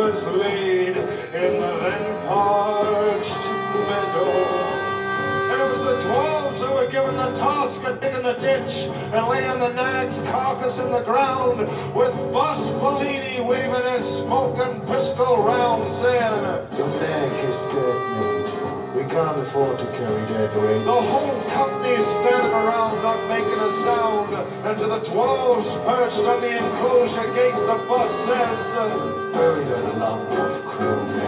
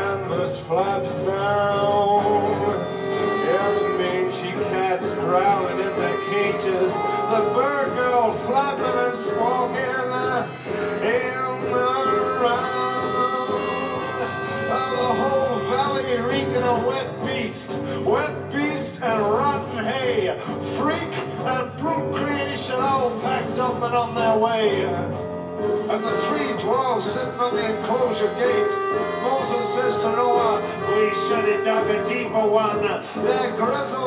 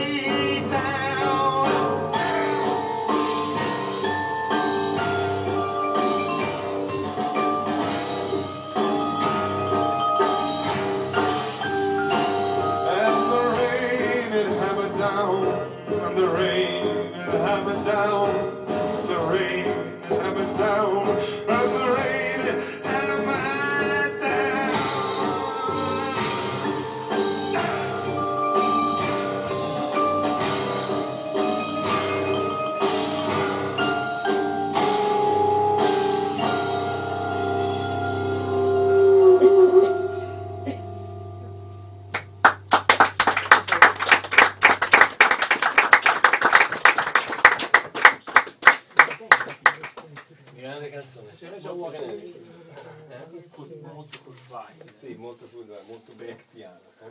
Sì. Il riferimento qui si sposta sempre, magari, siamo sempre un po' nell'immaginario del primo Novecento, ma più verso l'Europa, eh, la Germania brech- brechtiana che non... Prima o poi, perché tutte le volte si cita Kurzweil Brecht, non c'è Cristi, ogni volta entra e quindi prima o poi si sarà fatta una serata dedicata a lui. Ehm, canzone bellissima, di questo sorretta da, da Mick Harvey allo xilofono, no? E da questa batteria, questo- questa marcia funerea, insomma, bellissima. Eh, E questo era un video? Era, Com'è? era un video, un video. Sì, sì, sì, Quasi. però... Era filmato da chi? Non era live questo. Eh, non lo Eh, so. ah, perché era interessante da sapere.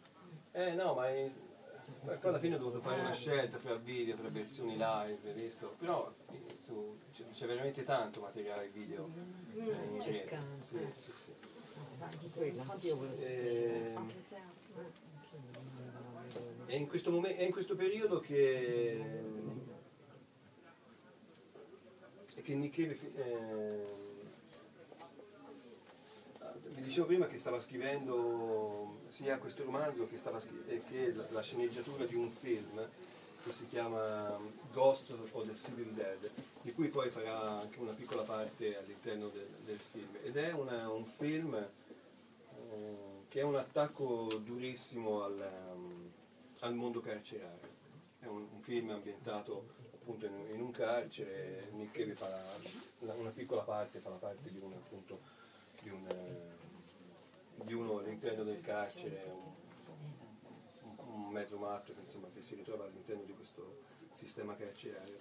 Eh, questo mm, elemento del carcere, lo dicevo stamani a Carla, parlando così del- della serata di questa sera, è secondo me un, un tema eh, abbastanza centrale all'interno della, della poetica eh, di Cave, che non ho in realtà ritrovato sui testi che ho letto in questi giorni, su- sui giornali, eccetera, così. cioè non viene, non viene sottolineato molto questo aspetto eh, della prigione eh, e del mondo carcerario, però io credo che sia importante. È, è l'unico ehm, elemento, diciamo così, di una eh, presa di posizione civile, politica, sociale che Nick Cave ha.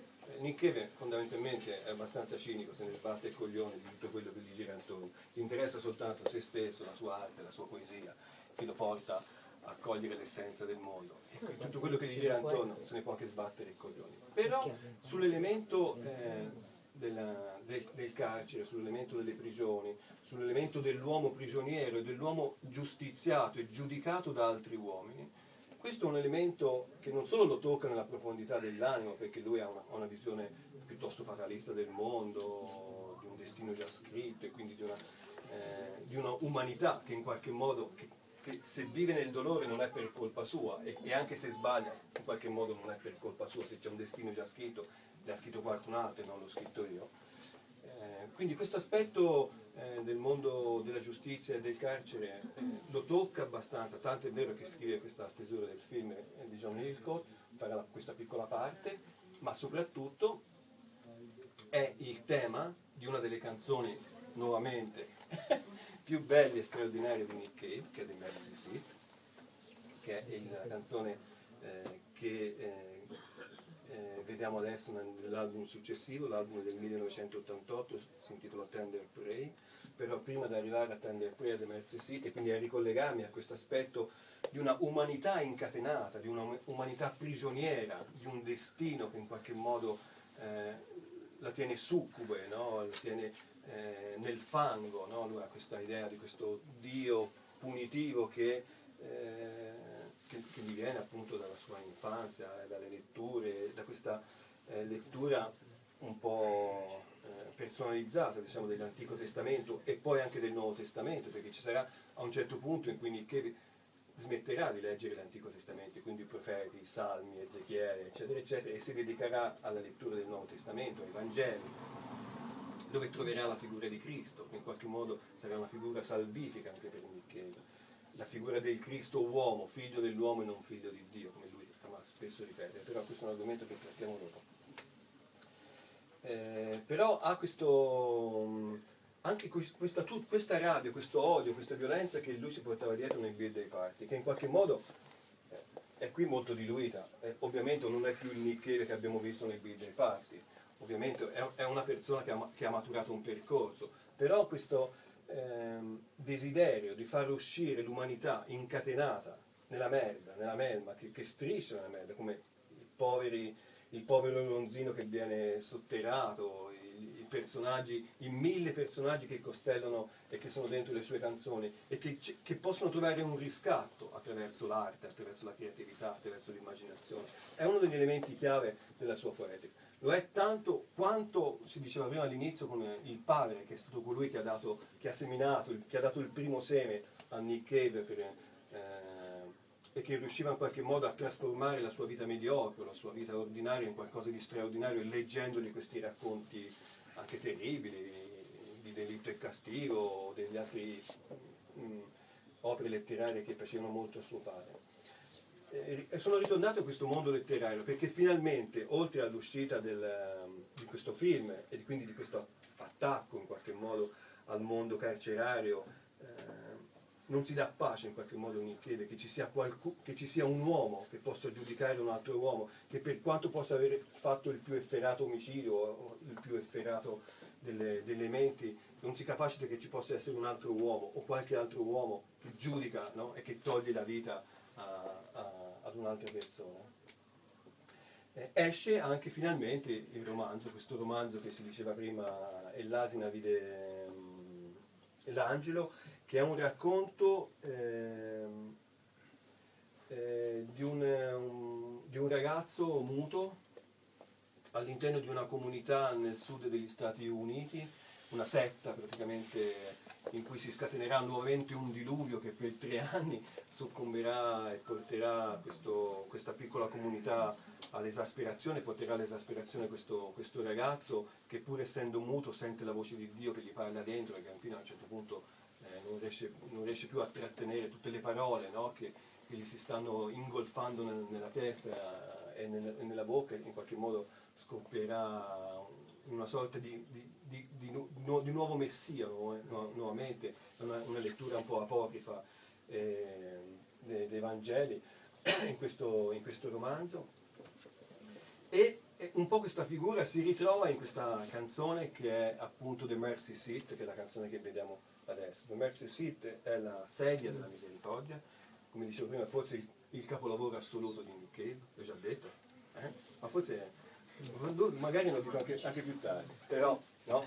Però, qui, amici, amico mio, De Carni, grandissima canzone che io adoro, ma insomma, The Mercy Seat è, è straordinario. Eh, il disco, vediamo se possiamo vedere la copertina. Ce l'hai la copertina da qualche parte? Ec- Eccolo qua. Il disco esce nel eh, 1988, nel se- il 21 settembre dell'88. Perché dico questa data? È una data importante. Allora, abbiamo detto della forte dipendenza tossica del nostro amico. E qui apro una piccola parentesi personale che io e la Vannucci conosciamo bene. Noi andammo nel novembre dell'87 a Pisa per vedere Nick Cave in concerto alla- al Palazzetto dello Sport a Pisa con i nostri amici, tutti gaiardi, Nick Cave, finalmente possiamo vedere Nick Cave. Aspetta Nick Cave, aspetta Nick Cave. Circolavano le voci più strane, Nick Cave l'hanno fermato alla dogana, che non ci chiedeva, ha perso il passaporto, non ci chiedeva nessuno, eh, ha fermato sì, chissà in che condizioni l'hanno trovato. Insomma, fatto sta che la prima volta che noi siamo partiti per vedere il nostro amato Nick Cave, in realtà Nick Cave ci ha dato buca. Poi in realtà ho scoperto nelle letture che ho fatto questi giorni che veramente aveva perso il passaporto, cioè lui veniva da Berlino, Mick Harvey e gli altri componenti dei Seeds erano già a Pisa da alcuni giorni perché volevano fare una piccola vacanza in Toscana, invece Nick Cave era a Berlino, avrebbe dovuto partire con l'aereo poche ore e arrivare direttamente alla sera del, del concerto, aveva perso questo passaporto, poi stava a Berlino Est, all'epoca c'era Berlino Ovest, e quindi insomma eh, fu, fu bloccato. Noi tutti sorridemmo a questa idea di Nick Cave che aveva perso il passaporto, poi ho scoperto che in realtà era stata così, ma ehm, dico questo perché eh, ci dà un po' l'idea di- del- dello sbandamento dell'uomo Nick Cave, del ragazzo uomo Nick Cave, che ormai non, controlla- non controllava più eh, la sua vita privata. Eh, tant'è vero che eh, il mese successivo, nel dicembre dell'87, quindi un mese dopo che doveva venire a Pisa, eh, viene arrestato, in realtà viene fermato, viene fermato in maniera abbastanza banale, aveva falsificato una, una, una ricetta medica per prendere del metadone, non so cosa, nella farmacia, la, la farmacista si accorge che in realtà questo è un tarocco, chiama la polizia, la polizia interviene e poi quando lo vanno a perquisire gli trovano eh, addosso una, una- una quantità eh, non indifferente di, di eroina e viene portato in, in, in carcere, dove passa una notte, il giorno dopo naturalmente viene lasciato su cauzione e eh, nell'agosto, il primo agosto de- dell'88 ha eh, il processo, che eh, naturalmente lui sapeva già di, di venire condannato, quindi in qualche modo si, si para le spalle, in qualche modo insomma, decide con il suo avvocato difensore di, eh, di chiedere l'ingresso in una comunità di recupero.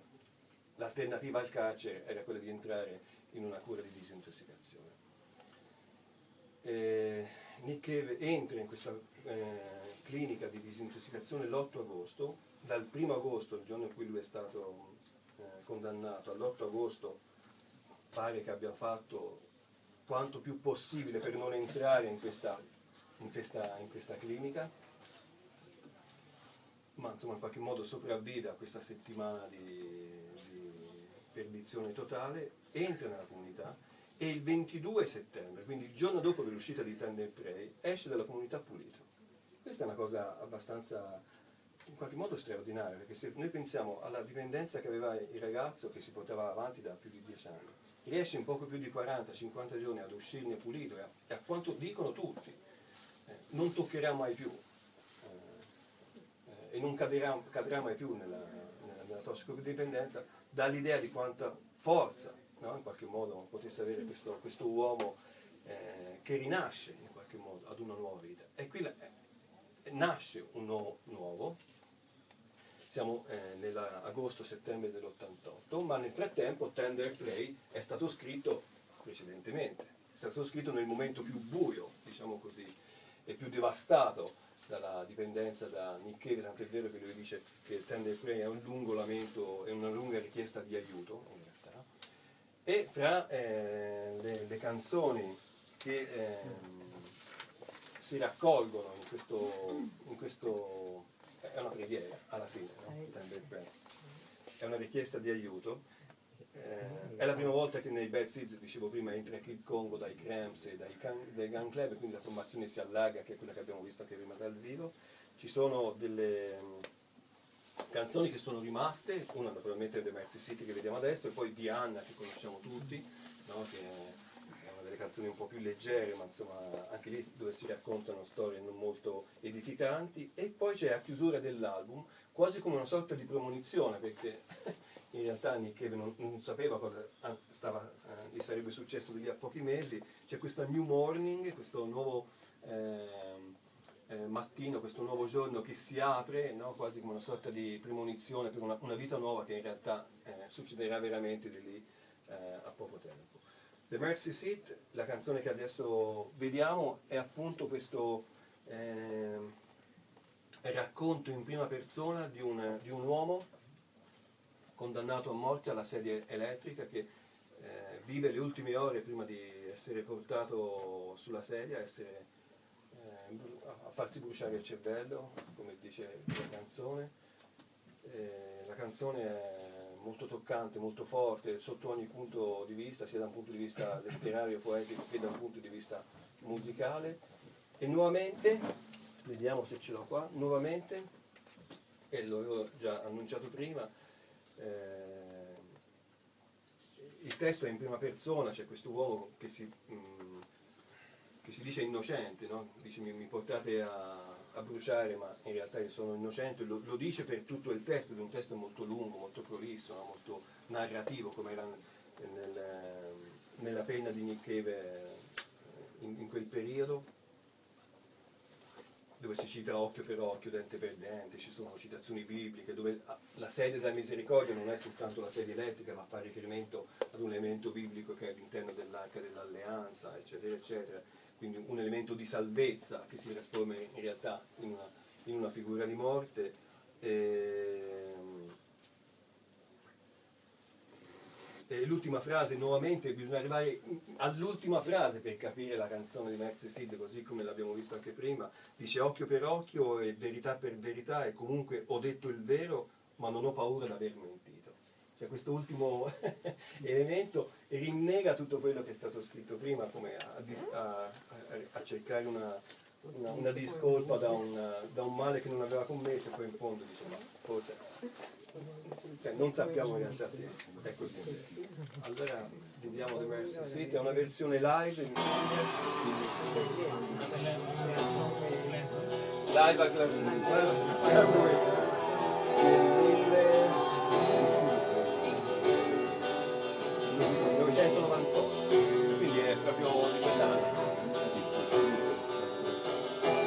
been to warm and chill. Two objects and my bills, ragged pup and a twisted knob. The face of Jesus in my soul. Those sinister dirty dealers, feelings from his wicked wheel. A hope bone arising from my food. All things good are unjust. And the mercy seat is away and I think my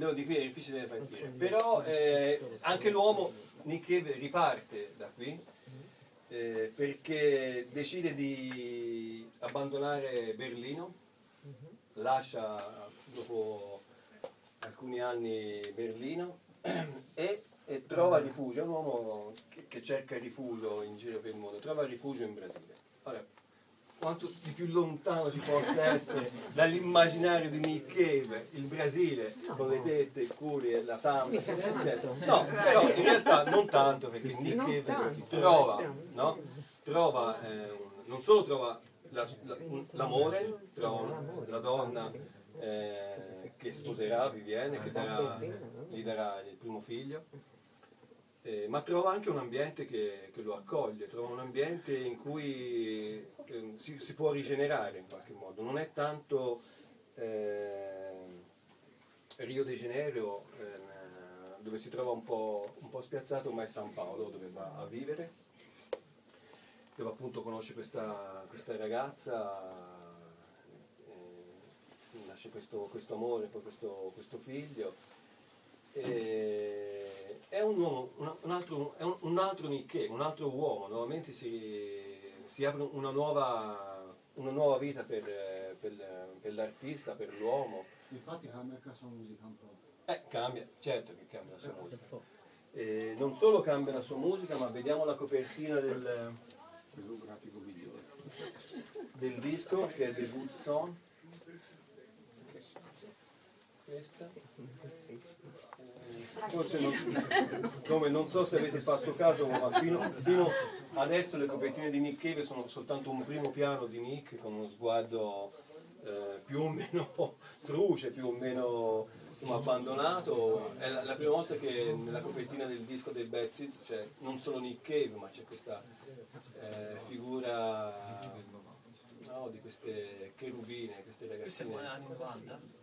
Eh, siamo nel Nel 90, 90, sì, sì, no? proprio 1990. sì.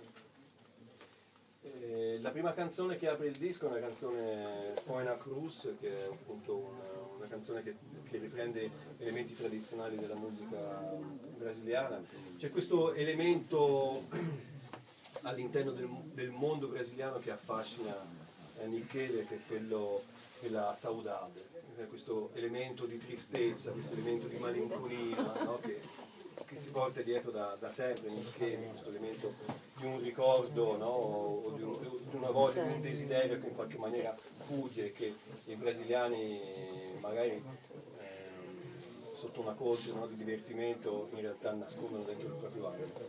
Eh, la canzone che ho scelto, per- mi dici che canzoni ci abbiamo, che video ci abbiamo lì? C'è l'om- l'omonimo del titolo. The Good Song. Ci sono. Eh, ce ne sono tanti,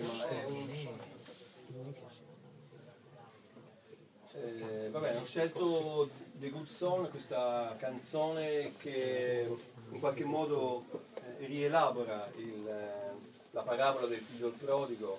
Nuovamente siamo in temi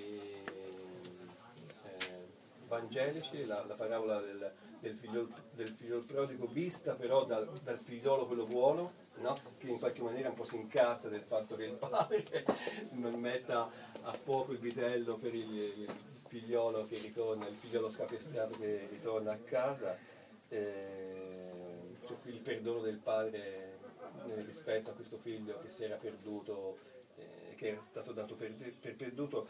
Eh, la canzone è da un punto di vista letterario appunto si rifà a, questo, eh, a, questo- a questa parabola, da un punto di vista musicale è quasi un gospel, c'è questo inizio che siamo nel profondo sud, nuovamente siamo alle, alle origini della, della musica che noi amiamo e conosciamo, all'inizio della musica eh, non solo del blues ma addirittura dei, dei gospel e, dei, e del- e dei canti tradizionali dei, degli uomini prigionieri. Nuovamente siamo a questo concetto che secondo me è importante sottolineare dell'uomo prigioniero che tenta un riscatto, che tenta una via di fuga, una, una vi- una via verso la libertà, una via verso la conoscenza delle cose, da- che cerca di liberarsi dalle catene. E... Ascoltiamo. One more. One more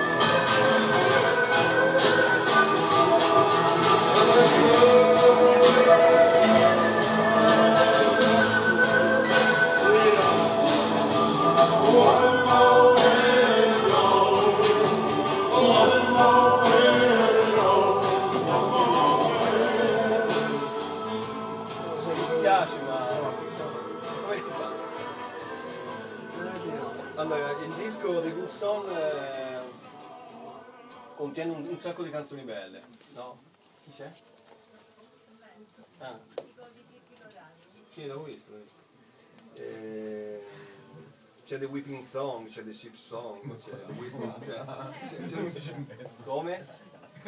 Siamo ancora al 1990. Ma qui volevo arrivare qui. perché, eh, un un- insomma, The Good Song è un disco veramente pieno di canzoni belle, pieno di canzoni eh, che riportano nel titolo Song, no? cioè un, un- proprio un disco di canzoni, di canzoni belle. Eh, questa è una delle, delle tante di, di questo album. Ehm, il disco successivo, ora vado, vado un po' veloce perché vorrei arrivare a almeno due canzoni, le date due canzoni, Sì, sì. tre, quattro, due. Non ti Sì. scordare di mettere il video di Lucca però. Eh vabbè, a chiusura quando si mangia, Eh. quando si mangia il dolce. Vai. Ehm, il disco successivo mm, vede l'ingresso eh, di Martin Casey nella formazione dei, dei Bad Seeds, quindi Martin Casey viene da una, da una band eh, australiana che si chiamano Triffids, anche questa è una formazione interessante che mm, vale la pena andare a, a scoprire se non la, se non la si conosce. E, e- e chiude probabilmente il nucleo quella della formazione più bella dei Bad Seeds, tant'è vero che nell'anno successivo all'uscita da Air's Dream il tour eh, che porteranno in giro mh, con questa nuova formazione sarà, sarà immortalato in nel primo live dei Bad Seeds, quindi come voler dire veramente questa è la formazione che, che più ci piace in qualche modo e che più, forse la formazione più bella dei Bad Seeds. E il disco si, si apre con questa canzone, anche qui ci sono canzoni eh, piuttosto belle, c'è Straight to You che è molto bella, c'è Jack the Ripper, eccetera, però la prima canzone è Papa eh, Won't Leave You Early. Eh, è buffa questa canzone, cioè io l'ho trovata buffa perché è, è la canzone che... ehm, cioè tutti gli artisti hanno dedicato una canzone al figlio appena nato. Oh, non c'è Cristi.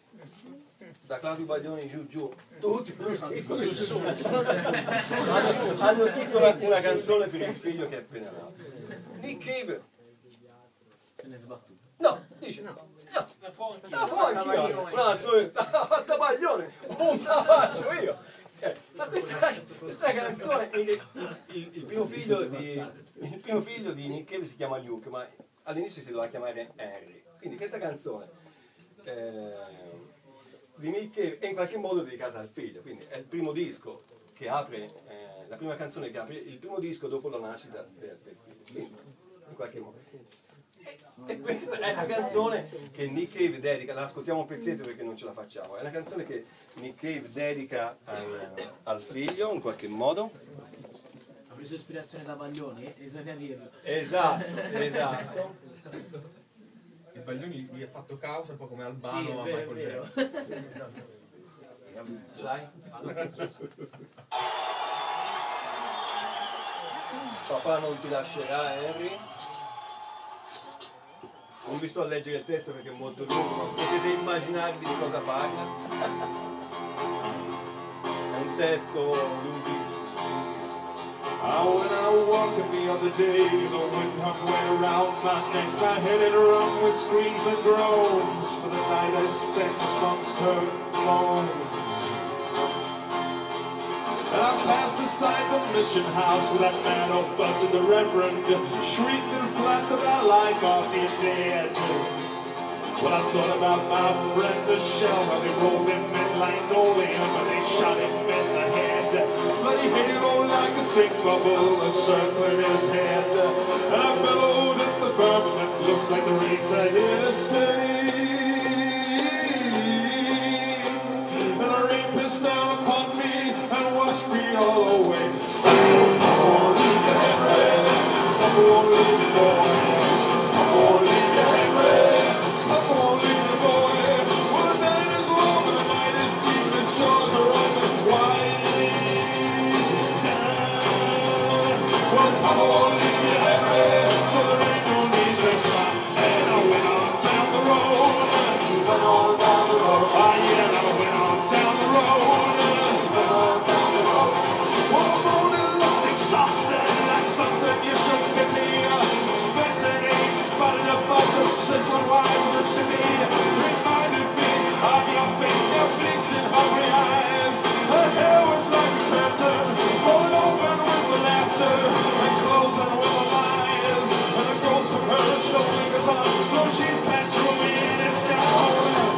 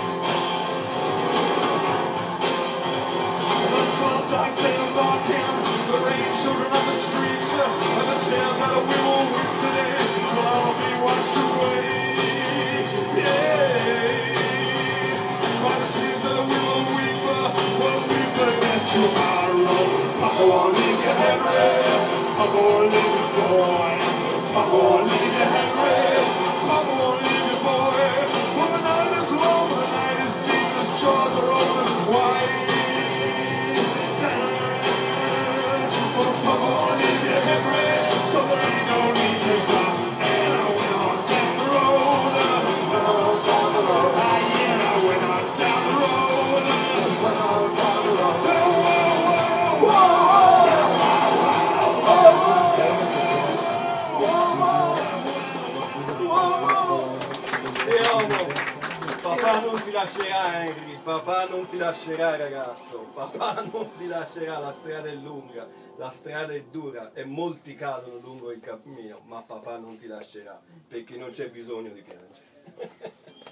Grande canzone per il figlio, pensa a te, come è cresciuto il figlio. Ora io chiudo perché insomma è, è- è un po' tardi. ehm, quindi non possiamo andare ad approfondire le le- le- almeno le due canzoni che vi voglio far ascoltare adesso. Eh, eh lo so, ma qui per la seconda parte non se ne esce più. Anche David Silvio. Anche David Silvio devo fare la seconda parte. David Bowie la seconda qui se ne esce vive. Ma oh, eh, si farà, che ne so, insomma.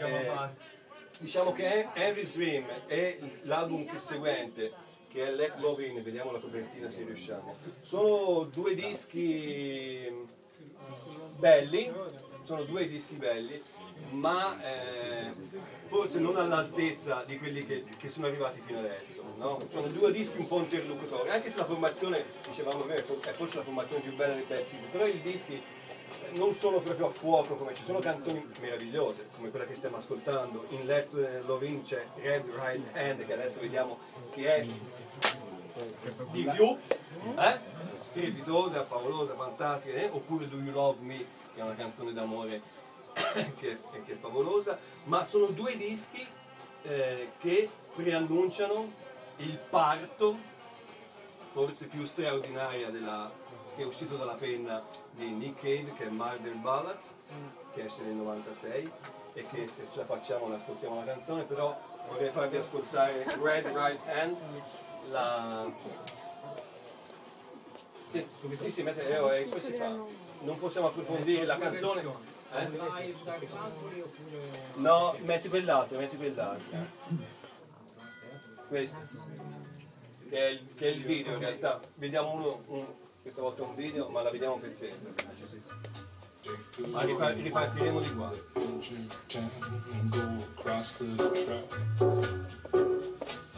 Where the viaduct looms like a bird of doom as it ships and cracks. Where secrets lie in the border fires and the humming. Yeah, man, you know you're never coming back. Across the square, across the bridge, across the mills, past the stacks.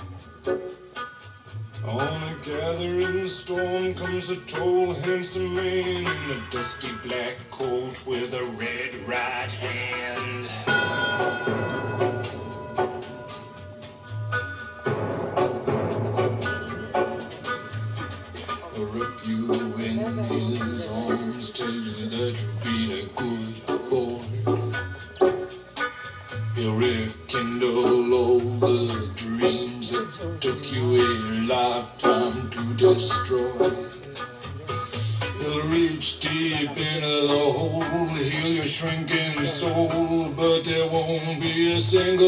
the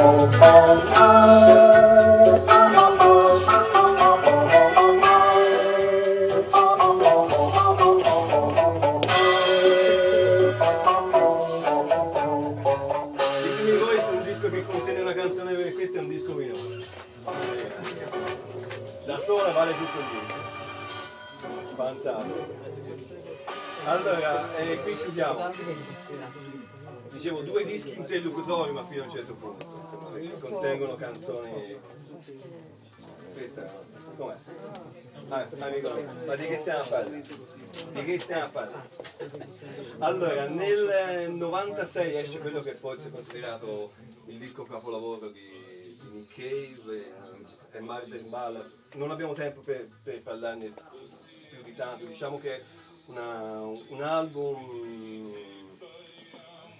eh, appunto, come dice il titolo, pieno di ehm, canzoni eh, omicide nell'arco delle, non so, 3, 4, 5, 6, 7, 12 canzoni, si contano mi sembra più di 60 morti, più di 60 omicidi. E c'è la lunghissima O'Malley's Bar dove 14 minuti di un delirio eh, assassino di questo tipo che si è rotto il coglione, entra in un bar e fa una strage disastrosa. I, ra- I racconti di questo Murder Ballad in parte provengono dalla tradizione, c'è tutta una tradizione di canzoni eh, legate al mondo appunto delle- degli assassini che, che si rifanno, che si, si ripetono anche oralmente nella tradizione americana, Eh, però la canzone che, che chiude la serata di questa sera la chiudiamo qui in Murder Ballads e, e chiude con eh, un album appunto che vede l'ingresso non ancora in pianta stabile nei Bad Seeds ma entra soltanto come ospite di Warren Ellis quando- dall'album successivo che è The Boatsman Call Warren Ellis è un membro effettivo dei, dei Bad Seeds e da lì in poi inizia la discesa diciamo così di Blixa da un punto di vista del rapporto con Nick Cave e la ascesa di Warren Ellis fino alla dipartita eh, una decina d'anni fa di Blix dai Bad Non Seeds si e, parlano più. eh, e quindi l'ingresso trionfale di Warren Ellis ne- Ora si parla. si parla il film. Eh, Si sono parlati del film. eh, E- quest'anno. vediamo questa stagger lì, la storia di, una, di, un, di un assassinio fra, mag- fra magnaccia, cose insomma abbastanza normali, diciamo così, nelle tematiche di questo album. La versione, che versione ci abbiamo e qui concludiamo. Eh? Ci abbiamo quella di Luca? Bella storia. Però non tiene botte ragazzi quella di Luca. No, metti quell'altro.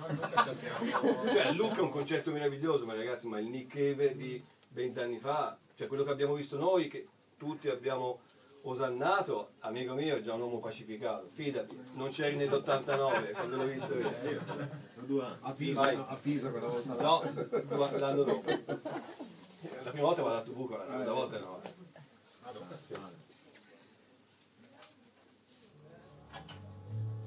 Dagli gas a tutta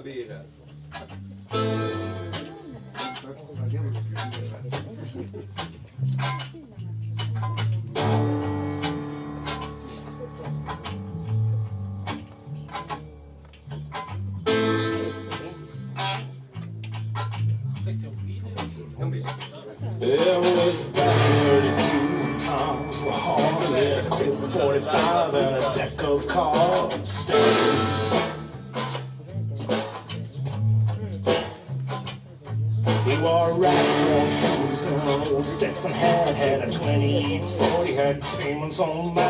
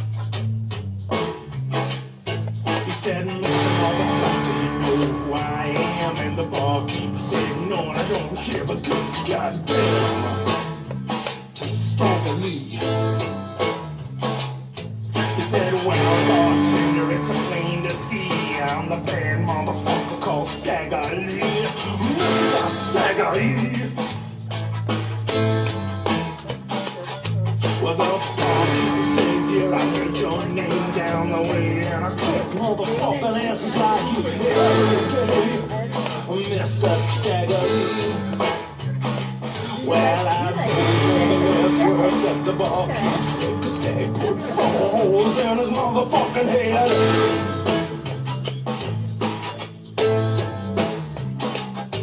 Just then in came a broad called Nellie Brown, known to make more money than any bitch in town. She struts across the bar, hitching up her skirt over the Stagger Lee. She's starting to flirt. over Oh, Stagger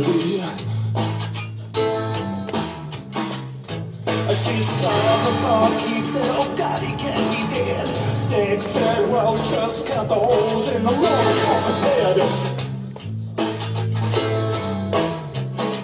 She said, You look like you're stalling quite a time when I come to my bed.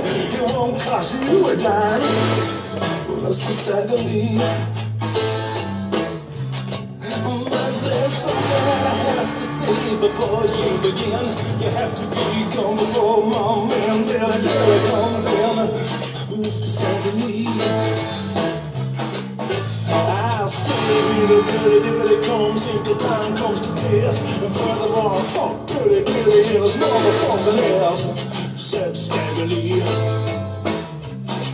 I'm mean, bad motherfucker, don't you know? I'll crawl over 50 good pussies just to get to one fat boy's asshole. Said Staggerly. Decisions breeze My main motherfucker called Staggerly I'm Staggerly Yeah, I'm Staggerly And you better get down on your knees And suck my dick Because if you don't, you're gonna be dead. I said Staggerly Drop down, slap it on his head and stay filled him full of lead.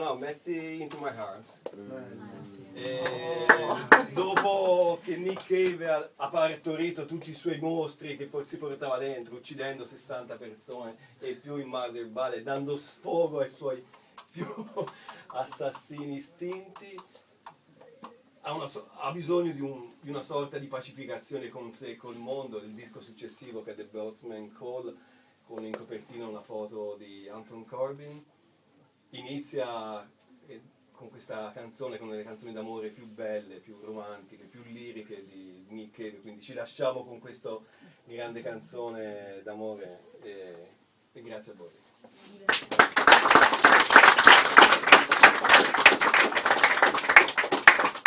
I